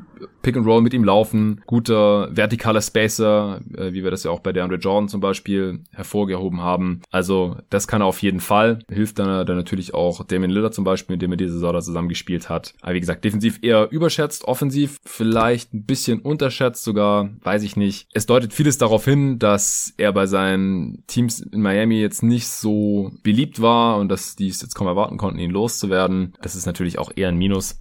Aber unterm Strich, wie gesagt, ist halt Whiteside hier auf jeden Fall noch der Spieler, der am talentiertesten ist und der immerhin noch ja, einen unterm Strich positiven Impact zumindest normalerweise bei seinen Teams hat. Also das, ja. was er halt in der Defensive teilweise zunichte macht, macht er offensiv normalerweise zumindest wieder wett. Und deswegen hatte ich ihn jetzt hier auch an acht in dieser Draft schon genommen. Was bei ihm halt auch noch dazu kommt, ist, dass er ein extremer Late Bloomer ist. Er wurde ja damals an 33 von den Kings gedraftet, also eigentlich ein Stil Wenn die Kings ihn halt behalten hätten, haben sie nicht. Wir haben ihn so gut wie gar nicht eingesetzt. Dann äh, ist er auch erstmal aus der Liga draußen gewesen. Also andere Teams haben da auch nicht wirklich Interesse gehabt. Dann ähm, hat er unter anderem im Libanon gespielt, die jetzt auch nicht gerade für ihre tollen Basketball-Ligen bekannt sind. Und dann hat er sich über die D-League damals wieder nach oben gearbeitet und äh, dann nochmal seine Chance da in, in Miami bekommen. Aber wie gesagt, er ist jetzt unterm Strich für mich halt, bin ich mir halt auch nicht sicher, ob man mit ihm halt ein äh, Contender sein kann, wenn er Starter ist. Und deswegen hatte ich jetzt Bradley zum Beispiel noch über ihm, ja. aber nach ihm habe ich jetzt halt auch keine Spiele mehr auf dem Board, wo ich sagen würde, die sind definitiv besser als das, was Hassan Whiteside bisher in seiner Karriere hier gezeigt hat.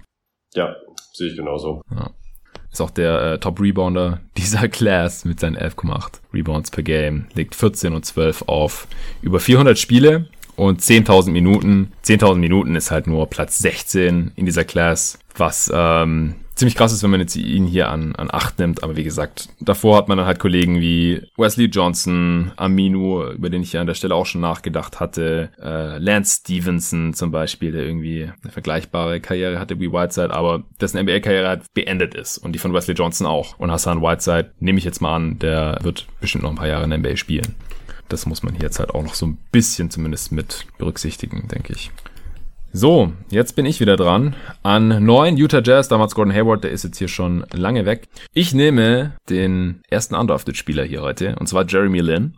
Nicht so lange Karriere gehabt, muss man ja mittlerweile auch schon sagen. Der hat ja in der letzten Saison auch nicht mehr in der NBA gezockt, aber 480 Spiele waren es insgesamt. Damit mehr als Whiteside, 12.200 Minuten, auch mehr als Whiteside. Und er hatte ja wahrscheinlich so mit den besten Peak hier, auch wenn er sehr, sehr kurz war, in dieser Class. Lynn Sanity bei den New York Knicks 2011-12 in der Saison war es, Anfang des Jahres 2012, glaube ich. Da hat er, weiß nicht, so mit den größten Hype außerhalb der NBA-Bubble erzeugt in, in der gesamten Dekade wahrscheinlich, oder? Ja, ziemlich, ziemlich deutlich wahrscheinlich sogar. Äh, hängt natürlich dann auch noch stark mit New York zusammen und der Fanbase äh, insgesamt, ja. aber das war schon krass. Ja, heftig. Also das ist auch eine der wenigen Male gewesen, wo mich wirklich Leute in meinem Freundeskreis angesprochen haben, die absolut gar nichts von der NBA mitkriegen, da wirklich nichts wissen, die einfach nur wissen, ah, äh, du bist NBA-Fan, hier, ich habe was mitbekommen, hier, dieser Jeremy Lin ist der gut? So, also Leute, die sonst vielleicht mal von Michael Jordan gehört haben oder so. Also das war wirklich heftig. Ähm, für die Leute, die 2012 die NBA noch nicht äh, verfolgt haben, äh,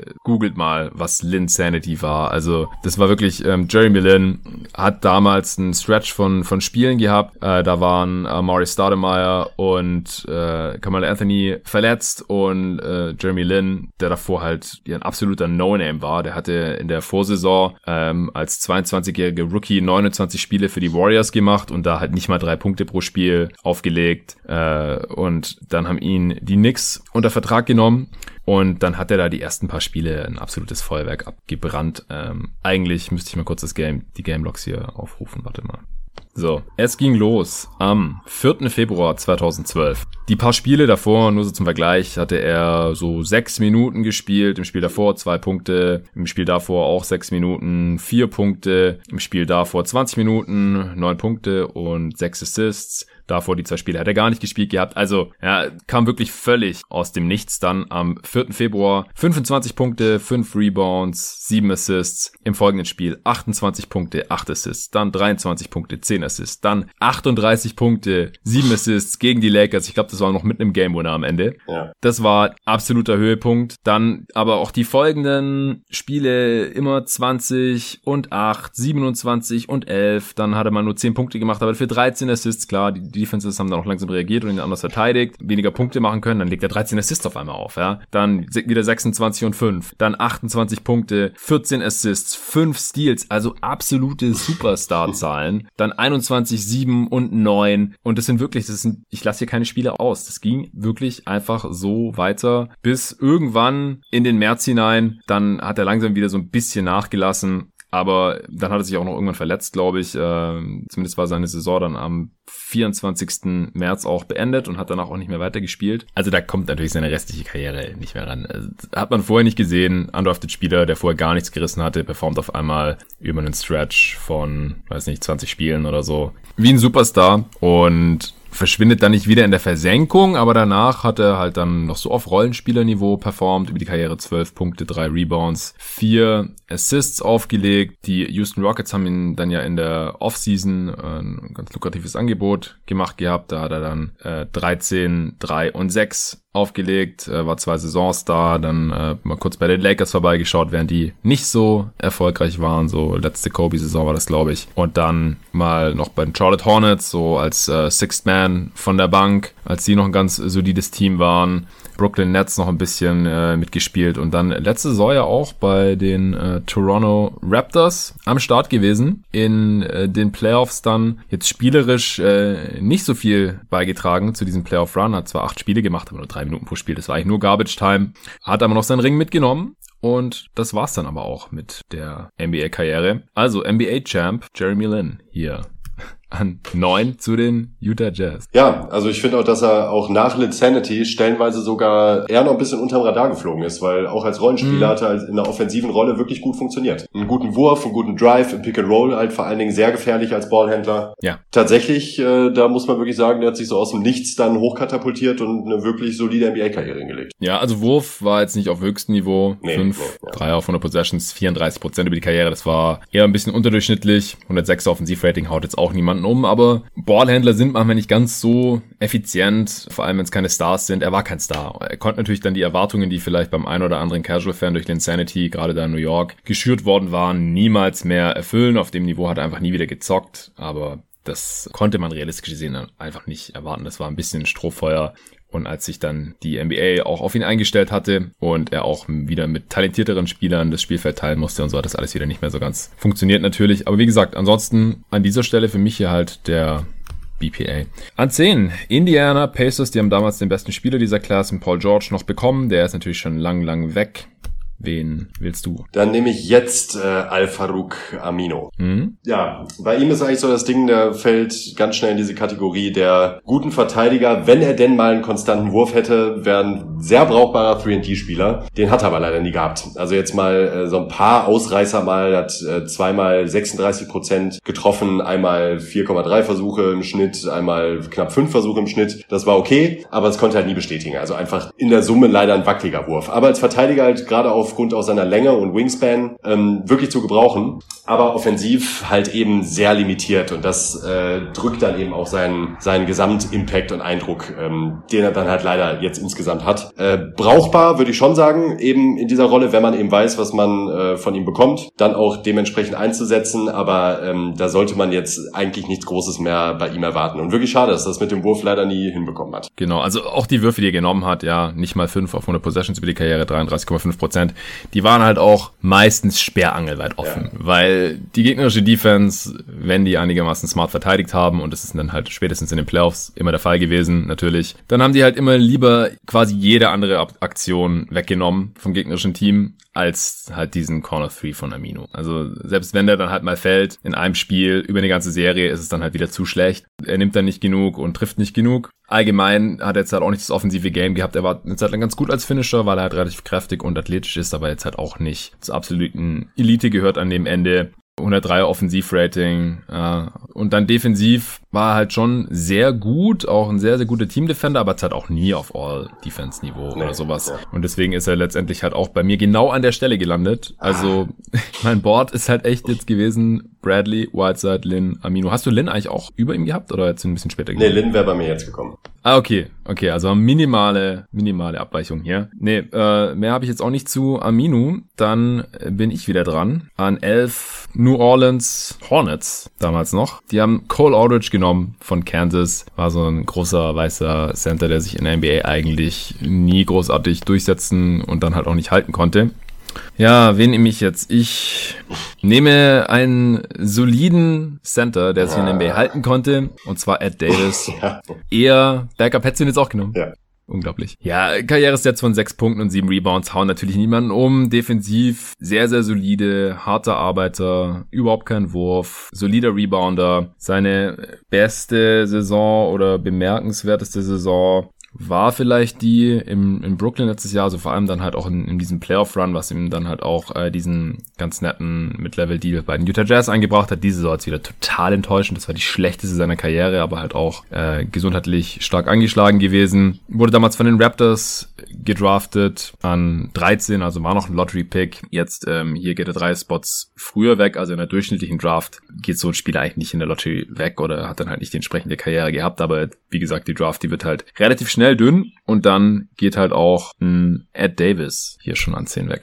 Ja, wäre genau auch mein Pick äh, gewesen an der Stelle. Einfach ein äh, an 11 übrigens. Äh, war natürlich an Quatsch. 11. Amino okay. ging ja an 10 weg. Ja, sorry. Einfach ein wahnsinnig solider Big Man mit äh, guter Defense und als Rollenspieler meistens genau zur richtigen Zeit am richtigen Ort. Wusste, was er da tun sollte. War auch lange Zeit so ein Zach Lowe Favorite, wo der sich auch mal aufgeregt hat und nicht verstanden hat, warum er keine Deals bekommt. Und äh, auch diesen mhm. Mid-Level-Deal, den er bekommen hat, halt ein sehr guter Value-Deal, aber wie du auch eben schon sagtest, dann jetzt halt leider sehr enttäuschend. Grundsätzlich aber genau richtig hier an der Stelle, finde ich. Ja, die fünf meisten Spiele auch gemacht in dieser Class. Amino übrigens die zweitmeisten Spiele gemacht gehabt. Amino hatte Karrierestats von äh, knapp acht Punkten und sechs Rebounds im Schnitt. Ja, also wir sind hier jetzt schon mitten unter den Rollenspielern angekommen. Jetzt bist du wieder dran an zwölf. Memphis Grizzlies. Damals Xavier Henry mhm. gedraftet. Mhm. Ja, auch eher ein bisschen zu hoch, konnte sich nicht in der NBA halten, hatte aber auch massive Verletzungsprobleme. Aber ja, ich denke, unterm Strich war halt weder sein Wurf noch seine Athletik irgendwie gut genug, um sich da als Wing auch langfristig halten zu können. Dann nehme ich jetzt Patrick Patterson. Ja, den hätte ich jetzt auch genommen. Two Pats.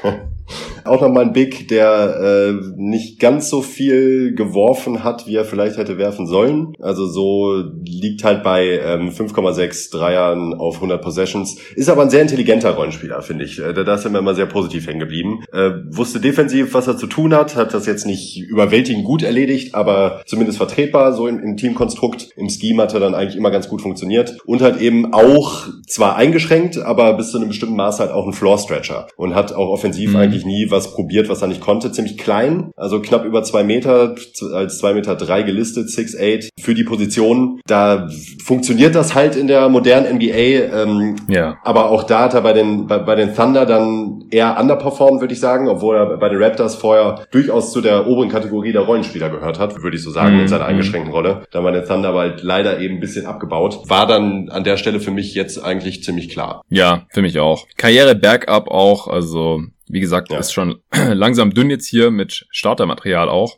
Aber vor allem in die NBA der letzten zehn Jahre passt er halt sehr gut rein mit seiner Kombination aus äh, guter Defense. Äh, Gerade zu Beginn seiner Karriere war er noch einigermaßen athletisch und halt dem Wurf, nimmt immerhin knapp 6-3 auf 100 Possession, 37% durchaus solide, 112 Offensivrating, kann man sich auch nicht beschweren. Ja, Gut, dann bin ich wieder dran. An 13, Toronto Raptors, wie gerade schon gesagt, hatten da Ed Davis gezogen. Der ist ja jetzt schon weg. Dann nehme ich jetzt einen Spieler, den ich vom Skillset her eigentlich höher sehen würde, aber der ist halt auch erst später in die NBA rübergekommen. Ich sehe schon kommen. Ja, Nemanja Bielica. Hat nur 333 Spiele bisher gemacht, 7200 Minuten. Das ist weniger als alle anderen Spieler, die wir hier bisher gedraftet haben. Platz 18 aber ist äh, für mich ein sehr, sehr brauchbarer Spieler eigentlich. Ein Glue Guy, äh, guter Wurf, spielt intelligent, athletisch jetzt natürlich nicht ganz auf NBA-Niveau, hat jetzt in der abgebrochenen Saison auch seine beste mit 12 Punkten, 6 Rebounds, fast 3 Assists im Schnitt, also auch ein ganz solider Passer, trifft 39 Prozent seiner Dreier über die Karriere bei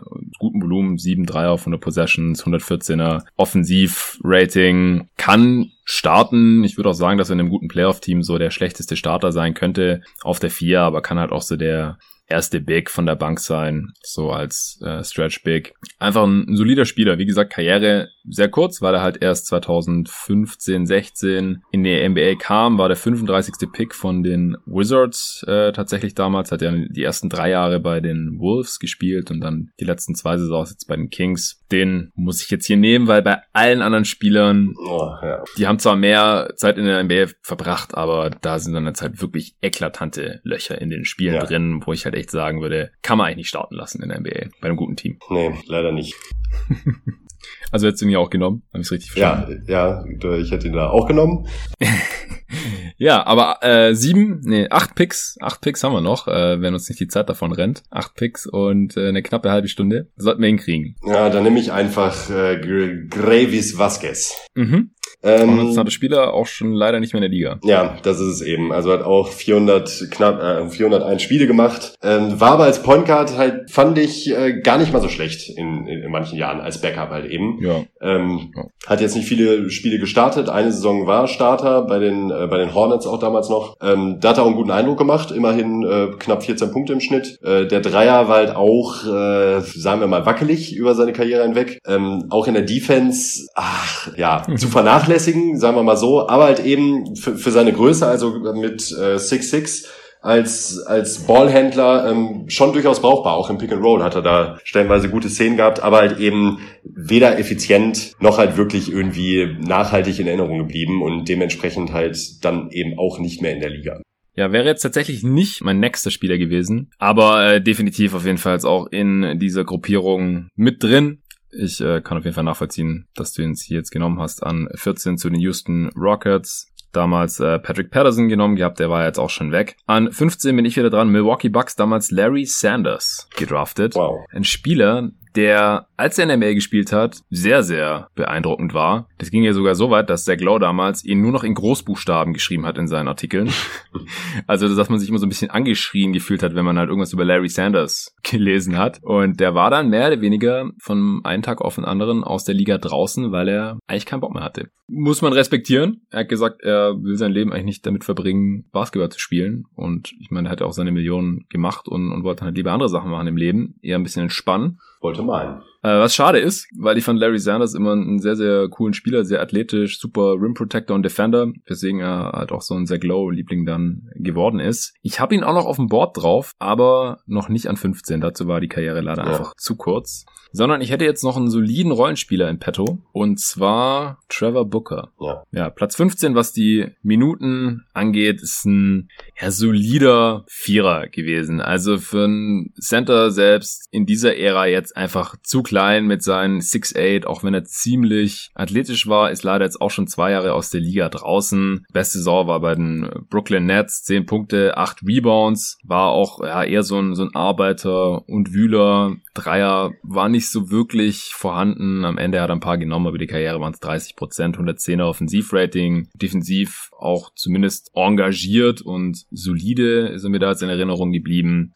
ja, äh, entweder der schlechteste Starter im Team, aber halt eigentlich eher ein Backup. Also hat auch sehr viel mehr Spiele von der Bank gemacht in seiner Karriere, als er gestartet ist. Ja, Finde ich absolut vertretbar an der Stelle. Grundsätzlich hatte ich tatsächlich, äh, hört sich jetzt ein bisschen fake an, aber der hatte ich tatsächlich auch eigentlich noch vor Vasquez. Äh, hab mich aber gerade eben ganz spontan, warum auch immer, einfach nochmal umentschieden. War jetzt ja ganz gut, sonst wäre es ja, äh, hätte man wie immer noch dasselbe Ranking.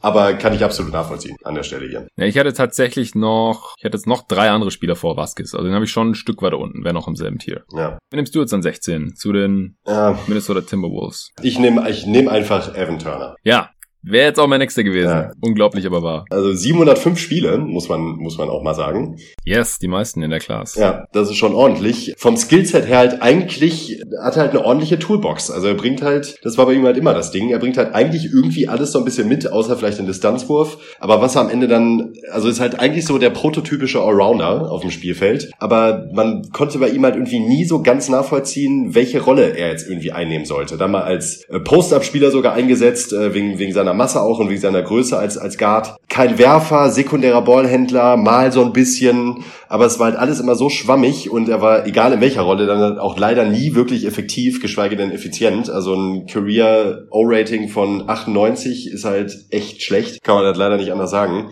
Yeah. Dann wusste bei ihm halt irgendwie nie so richtig, was er hat, obwohl er halt eben eigentlich die Tools mitgebracht hat. Auch da fällt mir auch Dennis wieder ein, der, glaube ich, auch überhaupt kein Fan von ihm war. der hat ihn nee. auch oft... Äh, schon sehr früh ja, auch. Ja, schon sehr früh auch. Weil halt eben man ja den Eindruck haben könnte, dass er eigentlich eine Menge mitbringt, das aber nie wirklich auf den Platz gebracht hat. Leider wirklich nie. Egal ob bei Indiana in dem einen Playoff-Run 13-14 oder dann bei den Celtics. Und äh, egal wo, es war halt immer ein sehr starker Fahrerbeigeschmack dabei. Ja, also wenn man halt denkt, dass auch das Offensivrating von 98, und das ist halt echt das schlechteste von allen Spielern hier bisher, in der Regular Season mies war, dann äh, muss man sich halt mal die 63 Playoff-Spiele noch angucken.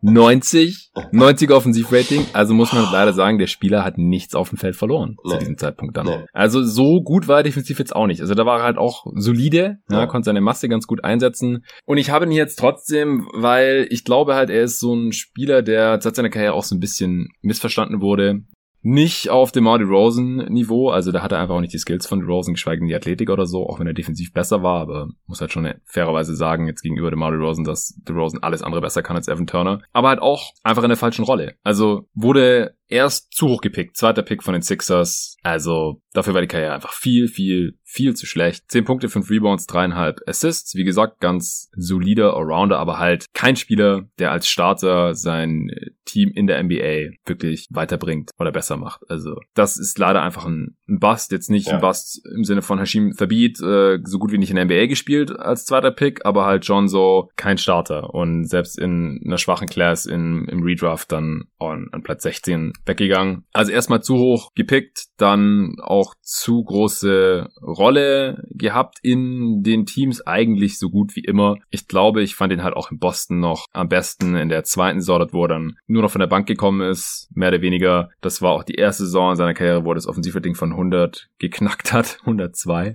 Das geht dann noch, weil er funktioniert halt wirklich nur mit Ball in der Hand. Ansonsten verteidigt den halt wirklich niemand, weil er halt weder als Cutter und geschweige denn als, als Shooter schon gar nicht irgendwie gefährlich ist. Er nimmt 2,43 auf 100 Possessions, Tony Allen Niveau, 29 Prozent. Und kann halt ganz gut passen, aber zum Passen braucht man halt den Ball in der Hand und muss ihn halt wahrscheinlich besseren Offensivoptionen aus der Hand nehmen und es funktioniert halt maximal noch als Bankspieler. Ich würde jetzt nicht mal sagen als Sixth Man, weil ich denke, selbst der sechste Mann in einem, zumindest in einem erfolgreichen Team muss besser sein ja. als Evan Turner. Dann wurde er gnadenlos über überbezahlt von den Portland Trailblazers. Ich weiß nicht warum. Ich weiß nicht, was die in ihm gesehen haben, dass die ihm damals, ich glaube, es waren 16 Millionen pro Jahr hingeschmissen haben. Das ist einer der miesesten Verträge in der NBA-Geschichte. 16 Millionen, dann 17 Millionen und dann 17,9 Millionen. Wahnsinn. Unglaublich. Und dann, wie gesagt, in den Playoffs wurde das Ganze dann halt nochmal krasser offengelegt von den gegnerischen Teams. Ja, also Evan Turner einfach ein, ein missverstandener, überschätzter und, und überbezahlter Spieler, aber ja, aufgrund der Skills verstehe ich schon, wieso äh, du ihn jetzt hier äh, gepickt hast. Also der muss an der Stelle weg, weil er halt, glaube ich, in der richtigen Rolle im Team schon noch eher helfen kann als, als alle anderen Spiele, die hier jetzt noch kommen. Und wie gesagt, wir bewerten ja auch das, was eben geleistet wurde in der Liga und er hat halt unter anderem halt die meisten Spiele ja. in dieser gesamten Class gespielt. Also zumindest äh, seine Coaches haben wir irgendwas in ihm gesehen. An 17 bin ich wieder dran. Noch vier Picks, dann haben wir es geschafft. Äh, Chicago Bulls, haben damals Seraphin gedraftet. Den habe ich heute nicht auf dem Board, ehrlich gesagt. Ich nehme hier jetzt Wes Johnson. Damals, wie gesagt, schon an vier weggegangen. Ziemlich athletischer Spieler. Konnte das leider selten zeigen, weil er mit dem Ball in der Hand nicht besonders viel machen konnte. Ziemlich schlechtes Dribbling, noch schlechterer Playmaker. Wurf und oder Defense waren okay genug, dass er teilweise als Rollenspieler da bei den Clippers zum Beispiel teilweise noch funktioniert hat. Aber jetzt halt auch nie auf dem Niveau, dass er jetzt hier ein waschechter 3D-Spieler wäre, weil dann müsste er hier auch schon sehr viel früher weg in dieser Draft über die Karriere. Nicht mal 34 Prozent von der Dreilinie getroffen, immerhin fast sieben Versuche, aber ansonsten halt auch immer eher zu viel gemacht mit dem Ball in der Hand. Offensivwertung von 98 ist genauso mies wie das von Evan Turner. Also ein Grund auch, wieso ich jetzt hier Turner leicht über Wes Johnson habe. Beide damals viel zu früh gedraftet worden und haben dann aus unterschiedlichen Gründen in der NBA nicht funktioniert. Aber ja, Wes Johnson hatte, wie gesagt, immerhin ja so ein paar halbwegs erfolgreiche Saisons mit den Teams in LA. Zuerst zwei Jahre mit den Lakers, dann noch drei Saisons mit den Clippers, wo teilweise dann auch Starter war, aber halt auch nicht gut genug war, um endlich mal halt dieser fünfte Mann neben Chris Paul, JJ Reddick, DeAndre Jordan und Black Griffin. Über diese Rolle äh, haben wir ja schon öfters mal in den Redrafts gesprochen, weil ja. verschiedenste Spieler, die wir hier analysiert haben, immer wieder da ausprobiert wurden und Wes Johnson war halt letztendlich auch nicht die Lösung. Amino auch mein Jahr, das erste. Ja, aber der wurde ja gegen Chris Paul getradet. Ja, stimmt. Also hat er letztendlich nie neben Paul und, und Reddick gespielt, aber neben ja, Griffin und Jordan, ja. ja. Hättest du Wes Johnson jetzt auch hier in der Gegend gerankt gehabt, oder? Klar. Was, was, was, was denkst du? Wär, was für eine Frage.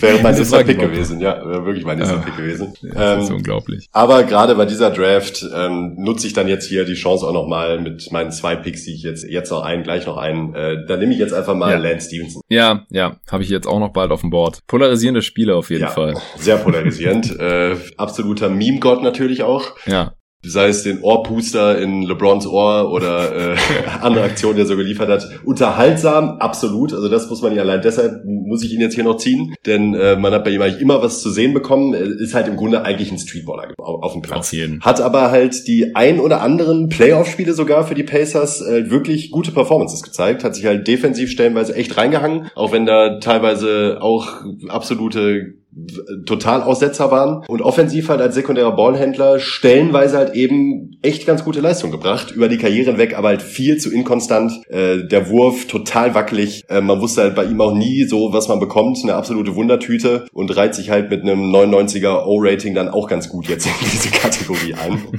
ähm, ja, aber halt eben äh, jetzt an der Stelle finde ich absolut okay, den noch zu ja, denke ich auch. Also sein Peak war schon sehr stark da ja. bei diesen ja. äh, Pacers äh, Eastern Conference Finals Teams mit äh, Paul George. Auch eine starker Draft einfach von den Pacers, dass sie hier halt quasi zwei Starter von diesen Contender-Teams, auch wenn man da nie in die Finals gekommen ist, draften konnten. Damals Larry Bird war ja auch so der Stevenson-Flüsterer. Ja, der war ja auch dann immer unten so äh, am, am Spielfeldrand und wenn Stevenson gerade nicht auf dem Feld war, dann hat er da mit Larry Bird äh, gechillt und der hat ihm irgendwelche Tipps gegeben oder was ich einfach nur gesagt, bleib, bleib ruhig, Junge. weil, wenn Stevenson seine Energie kanalisieren konnte, weil er LeBron verteidigen durfte oder in Transition in geilen No-Look-Pass gespielt hat und, und dann hat der Mitspieler geslammt oder dann hat er halt doch mal einen Dreier getroffen, dann, dann war der Typ einfach, war gut und dann hat er auch positiven Impact gehabt. Das will, will ich überhaupt nicht bestreiten. Ja. Aber in seinen schlechtesten Zeiten oder schlechtesten Szenen oder so war das dann halt auch richtig mies. Also ja auch jemand, der einfach nicht konstant seine Rolle verstanden und gefunden hat. 2013, 14 hatte 14 Punkte, 7 Rebounds, auch ein guter Rebounder als Guard und fast 5 Assists aufgelegt für die Pacers, wie gesagt, danach. Zahltag bei den Charlotte Hornets und äh, zum Dank an Michael Jordan hat er in der Saison dann 17% seiner Dreier getroffen. 17% seiner Dreier. Ich glaube, das war die schlechteste Dreierquote bei dem Volumen aller Zeiten. Der hat 3,43 auf 100 Possessions genommen, was ja schon nicht besonders viel ist. Also da ist halt auch das Selbstvertrauen anscheinend ein bisschen in den Keller gegangen. Aber ich glaube, für Spieler, die äh, über 100 Dreier genommen haben und er hat 105 genommen, ist es die schlechteste Quote aller Zeiten. Habe ich so im Hinterkopf, die 17,1%. Ja. ja, hatte, hatte viele Skills, am Ball, aber ist leider halt dann nicht konstant aufs Parkett gebracht. Letzte Saison, die er noch gezockt hat, war ja 2018, 19 mit LeBron dann, als man ja auch nicht in die Playoffs gekommen ist, noch 68 Spiele für die Lakers und seither ward er auch nicht mehr gesehen. Der zockt in China mittlerweile. Guter Pick hier, aber an der Stelle würde ich sagen, also ob jetzt Lance Stevenson mit seinem Peak war wahrscheinlich besser als Wes Johnson nach über die Karriere. Also wahrscheinlich auch besser als Evan Turner. Hätte man, hätte man hier früher nehmen können. Auch wenn er äh, weniger Spiele gemacht hat als die beiden und weniger Minuten auch ja. äh, im Fall von Turner. Viel weniger Minuten. Also Stevenson nicht mal 12.000 und Turner halt fast 19.000 Minuten. Das ist halt schon eine sehr viel kürzere Karriere. Das muss man schon sagen. So, vorletzter Pick von mir. Nee, letzter Pick von mir. 19. Pick haben wir schon. Du hast gerade an 18 für die Oklahoma City Thunder Lance Stevenson gedraftet. Damals ging Eric Bledsoe weg, wurde dann aber direkt zu den Clippers getradet. An 19 Boston, mein letzter Pick. Damals Avery Bradley ist auch schon weg. Boah, jetzt habe ich hier noch mehrere Kandidaten. Ich lese sie mal alle vor. Ähm, du darfst ja auch nur noch einen picken, von daher. Greg Monroe wäre natürlich noch ein Kandidat. Hat ja vorhin schon erwähnt, wieso in der NBA nicht funktioniert hat. Und der musste halt dann auch direkt viel neben Andre Drummond spielen und dann noch Josh Smith. Also das ist halt auch sehr undankbar natürlich als Low-Post-Spieler dann da überhaupt keinen Platz. Der, als er in die Liga kam, hat er so ein bisschen so Lama Odom-Vergleiche gezogen. Natürlich war im Endeffekt viel langsamer, aber weil er halt auch ganz gut passen konnte, natürlich nicht annähernd den Wurf gehabt von Odom leider und auch nicht die Athletik und Mobilität. Boban Marjanovic vielleicht noch als undrafted Spieler interessant. Oder halt Larry Sanders, äh, bin ich ja auch schon fast versucht, ihn zu nehmen. Larry Sanders hatte halt nur 238 Spiele in sechs Saisons, 4600 Minuten. Das ist einfach zu wenig. Marjanovic auch nur 223 Spiele. Tja, dann wird's Greg Monroe mit seinen 632 Spielen. Er hat dreimal so viele Spiele wie die anderen zwei Dudes. Geht nicht anders. Ich nehme Greg Monroe. Trotz allem hat die acht meisten Spiele gemacht in dieser Class und bis äh, vor einer Saison war er ja auch noch in der Liga 17.005 Minuten fast. 13 Punkte, 8 Rebounds, 2 Assists im Schnitt. Und ich denke halt auch als dritter Big von der Bank, wo dann die Defense nicht so wichtig ist äh, und man die Offense ein bisschen über ihn laufen lassen kann, über den Post, wo er dann entweder selber abschließt oder halt irgendwie auch die, die freien Mitspieler findet. Kann man schon machen. Ja, kann man auch. Ich glaube, ich weiß, wen du nimmst. ich weiß auch, wen ich nehme. Es ist ein Russe. Das ist absolut korrekt, Jan. Ja, dachte ich mir doch. Ja, ich muss diese Chance jetzt hier einfach nutzen. Äh, auch mit dem, auch mit dem letzten Pick äh, nehme ich selbstverständlich Alexi Schwett. Was spricht für, für Alexi Schwett? Gar nichts. Also eigentlich nichts. Noch nicht mal an der äh, Position 20 jetzt hier. Ähm, 182 Spiele gemacht, hat 8,6 Dreier auf 100 Possessions. Äh, das Ding hat er ordentlich fliegen lassen. Die dann auch mit fabulösen 30 Prozent getroffen.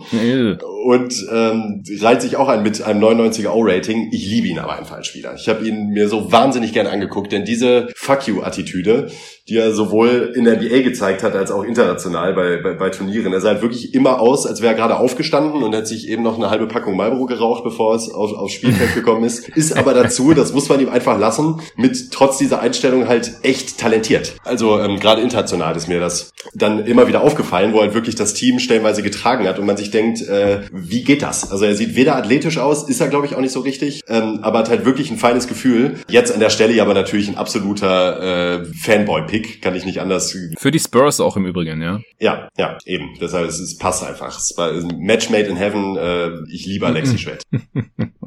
Sei dir gegönnt. Und äh, wie gesagt, also die, die Alternativen sind jetzt hier nicht äh, wirklich so berauschend noch, die noch da sind. Oder wen hättest du jetzt noch auf dem Board gehabt, von denen die ich nicht erwähnt habe? Marjanovic wäre jetzt so noch ein Pick gewesen, den ich jetzt hier wahrscheinlich neben Sanders dann auch äh, getätigt hätte, wenn ich rational entscheide. Ja, ich hatte noch Jordan Crawford auf dem Board, der jetzt Stimmt, auch die ja. BBL gerockt hat, auch nicht so lange in der NBA verblieben ist, aber wenn er da war, hat er das Bällchen auf jeden Fall auch fliegen lassen und hat die acht meisten Punkte pro Spiel gemacht mit 12,2. Drei Assists, hat aber auch nur 281 Spiele gemacht in sechs Saisons. Auch weil äh, er vom Spielverständnis her einfach nicht in die NBA gepasst hat, sage ich jetzt einfach mal. Ja. Der hat, ich weiß nicht, war das Pre-Draft oder nach der Draft, in irgendeinem Summer-Game hat er über LeBron James gestopft. Weißt du das noch? Ah, da gibt's das, da gibt's das Gerücht, dass äh, Nike irgendwie vor Ort war und dann, da gab's ein Tape von und das dann irgendwie kassiert hat, weil man angeblich nicht LeBrons Ruf schädigen wollte. Oh. Und vor allem halt die, die Headline Jordan äh, Dunks on LeBron wäre natürlich witzig gewesen, auch wenn es nur Jordan Crawford ist, natürlich. Ja, ja. Ja, das war noch so eine Story, die ich da im Hinterkopf hatte, ist ja jetzt auch schon zehn Jahre her. Den hatte ich hier noch auf dem Board. Und dann noch Luke Babbitt als besten Dreierschützen dieser Class. Hat äh, immerhin auch acht Jahre in der Liga gemacht. 381 Spiele, 5000 Minuten und äh, 40,2 Prozent seiner Dreier getroffen. Und er hat immerhin 9,4 pro Spiel fliegen lassen. Also reiner Shooter, mieser Defender auch ein bisschen zu hoch gedraftet worden damals an, an 16, ja, wo er ging eigentlich zu den Wolves. Aber dann äh, wären wir hiermit jetzt durch. Du ähm, darfst jetzt schon mal überlegen, wer für dich most overrated und most underrated in dieser Klasse ist und welchen Spieler du immer noch nicht aufgegeben hast. Und dann kommen wir zeitlich sehr, sehr gut hin, denn äh, du musst jetzt wirklich gleich los. Und währenddessen werde ich hier noch kurz verlesen, welche Spieler hier in der Draft heute sehr viel früher gepickt wurden, als das 2010 der Fall war oder äh, auch sehr viel später oder halt auch von den Lottery Picks gar nicht. So, wir haben zwei undrafted Spieler drin mit Jeremy Lin an 9 heute und Alexi Swag an 20. Von den Spielern, die gedraftet wurden, haben den größten Sprung gemacht. Hassan Whiteside von 33 auf 8 und Lance Stevenson von 40 auf 22 hier heute bei uns. Auch Bialica von 35 auf 13 ist 22 Spots früher als damals. Ansonsten noch auffällig Vasquez an 14 statt an 28, Bledsoe an 4 statt an 18. Auch noch einen Riesensprung gemacht. George natürlich auch absolutes Stil damals gewesen. Heute an 1, damals an 9. Hayward auch an 2 statt an 9. Am meisten abgefallen sind von den Spielern, die gepickt wurden. Evan Turner von 2 auf 16. Johnson von 4 auf 17 und Monroe von 7 auf 19. Damals alles hohe Lottery Picks. Heute gerade noch so in den äh, Top 20 gelandet. Und komplett rausgefallen aus der Top 20 sind Epeudo, damals an 6 von den Warriors gedraftet, wir hatten es erwähnt, Cole Aldridge, Xavier Henry, die an 11 und 12 weggingen, Larry Sanders hat es heute auch nicht gepackt, an 15 damals von den Bucks, an 16 Luke Babbitt, Seraphin an 17, und einige Spieler, die wir jetzt auch gar nicht erwähnt hatten, die auch noch in der ersten Runde waren. James Anderson, Craig Brackens, Elliot Williams haben sich alle nur sehr, sehr kurz in der Liga gehalten. So, most overrated, Nico. Hassan Whiteside, aus allen Gründen, die wir eben schon so genannt haben. Ja, ich verstehe den Pick. Ich glaube, ich würde trotzdem Evan Turner nehmen. Oh, okay. Ja, also einfach zu hoch gepickt, äh, zu große Rollen gehabt und dann noch vor wenigen Jahren diesen Riesendeal bekommen. Also der war vor allem Liga intern massiv überbewertet. Bei den Fans weiß ich gar nicht so genau. Da gab es einfach schon zu viele Gegenstimmen von verschiedensten Analysten, die relativ früh schon erklärt haben, dass Evan Turner einfach kein besonders produktiver Plusspieler in der NBA ist. Aber äh, Whiteside kann ich auch verstehen. Underrated? Ha, da würde ich auf die ganze Karriere betrachtet vielleicht sogar Hayward nehmen, nehmen aber dann doch lieber Favors durch. Mm, ja, Favors müssen wir auf jeden Fall nennen, den wir hier an 5 gezogen haben vor äh, Cousins zum Beispiel. Nee, da bin ich auch dabei. Es muss Derek Favors sein. Besseren habe ich hier jetzt auch nicht anzubieten. Der Spieler, den du immer noch nicht aufgegeben hast. Ja, das ist natürlich Alexi Schwett. ja, nachvollziehbar. Mir ist Eric Bledsoe ich ja, bin schon äh, kleiner Bledsoe-Fanboy. Auch John Wall eigentlich. Ja, ich würde schon sehr, sehr freuen, wenn der nochmal irgendwas reißen könnte in der Liga. Ich bin leider skeptisch jetzt, nachdem er auch so lange nicht gezockt hat. Angeblich ist er jetzt wieder in, in, in Basketball-Shape, aber spielt natürlich trotzdem nicht in Orlando. Ich hoffe, der kann auch mal zumindest irgendwie Starter sein oder sowas. Mhm. Und auch Eric Bledsoe, von dem habe ich natürlich auch ein Jersey mag den Spielertyp einfach sehr, auch wenn ich mir seine Limitation natürlich sehr, sehr bewusst bin. Aber vielleicht klappt es ja sogar mit der Championship dieses Jahr. Wir werden sehen. So, wenn du jetzt nichts mehr hast zu 2010 erklärst, dann äh, sind wir hier wirklich on time fertig geworden, fast auf die Minute genau. Perfekt.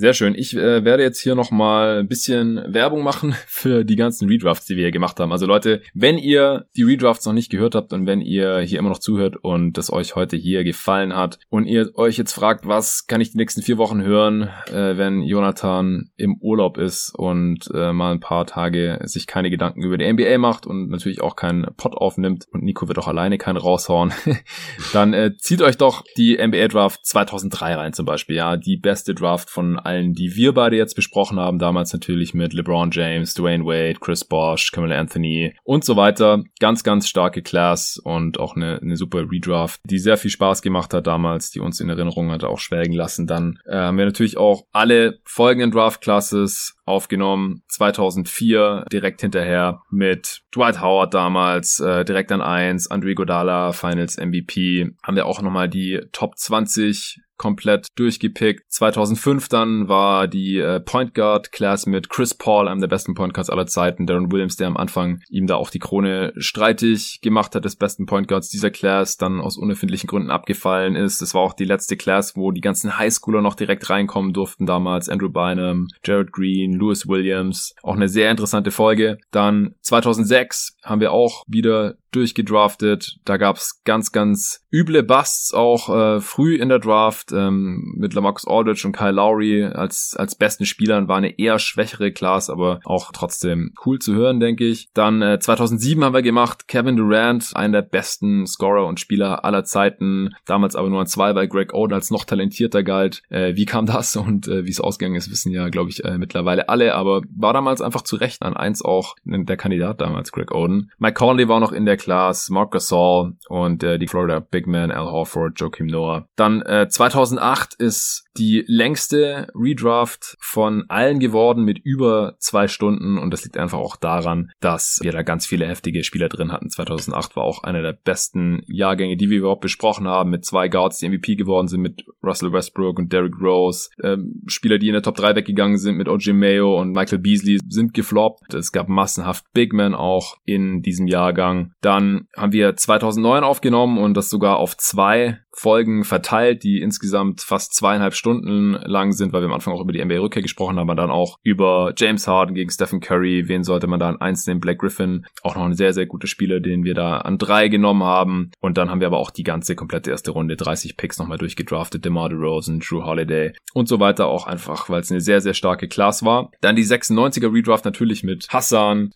mit Kobe, mit Allen Iverson, Steve Nash, Ray Allen, Ben Wallace. Wir haben am Anfang äh, dieser Folge ja auch nochmal ganz kurz drüber gesprochen. Jermaine O'Neal, Peja Stojakovic, Stefan Marbury, Antoine Walker, Sharif Abdurrahim. Superclass. Erster Redraft über die 90er hier bisher. War wahrscheinlich nicht der letzte und auch nicht der letzte Pot mit Hassan. Kam sehr, sehr gut an, hat Spaß gemacht. Das äh, wird dann wahrscheinlich in, in Zukunft irgendwann, wenn die NBA-Saison wieder läuft oder schon durch ist, das schauen wir dann, wie das alles läuft da in Orlando, irgendwann fortgeführt werden. Ansonsten sind noch, ich glaube, 25 Preview Review-Pods rausgekommen. Also wenn ihr da noch nicht alle durchgehört habt, zieht's euch rein. Also da fehlen jetzt wirklich nur noch vier Teams, die in der Bubble spielen werden. Das werde ich dann wahrscheinlich noch im August nachreichen, dass wir uns die Saison dann noch mal ein bisschen genauer anschauen mit dem jeweiligen Experten zum Team. Die Mavs fehlen noch, die Clippers, die Kings, irgendein Team äh, vergesse ich gerade, das fällt mir nicht ein. Und die Charlotte Hornets haben wir jetzt nicht geschafft, die werden nicht dabei sein in Orlando. Und ich habe jetzt hier keine Preview-Review zu denen aufgenommen. Tut mir wirklich leid an alle Charlotte Hornets-Fans. Da überlege ich mir dann noch irgendwas, aber das habe ich jetzt einfach nicht mehr geschafft. Ich äh, gehe hier jetzt wirklich mittlerweile auf den Zahnfleisch. Ich war seit zwei Jahren nicht mehr wirklich im Urlaub. Brauche jetzt mal diese drei Wochen habe in letzter Zeit viel Masterarbeit gemacht und auch viel Stress im Job gehabt. Ich gucke, wie ich das hier mit dem MBA-Podcast irgendwie am Laufen halte. Ich habe auch wirklich Bock, wie eingangs ja auch erwähnt, das dann noch irgendwie weiterzuführen, wenn es weitergeht in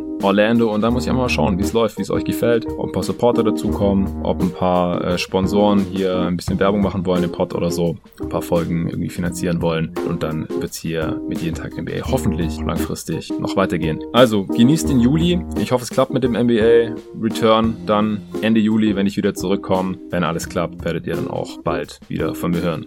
Vielen Dank fürs Hören dieser ganzen Folgen, dass ihr weiterhin hier am Start seid. Könnt mir gerne über folgen auf Twitter, Instagram und Facebook unter jeden Tag NBA. Wie gesagt, über Reviews freue ich mich auch immer. Vielen Dank dafür und bis zum nächsten Mal. Alright.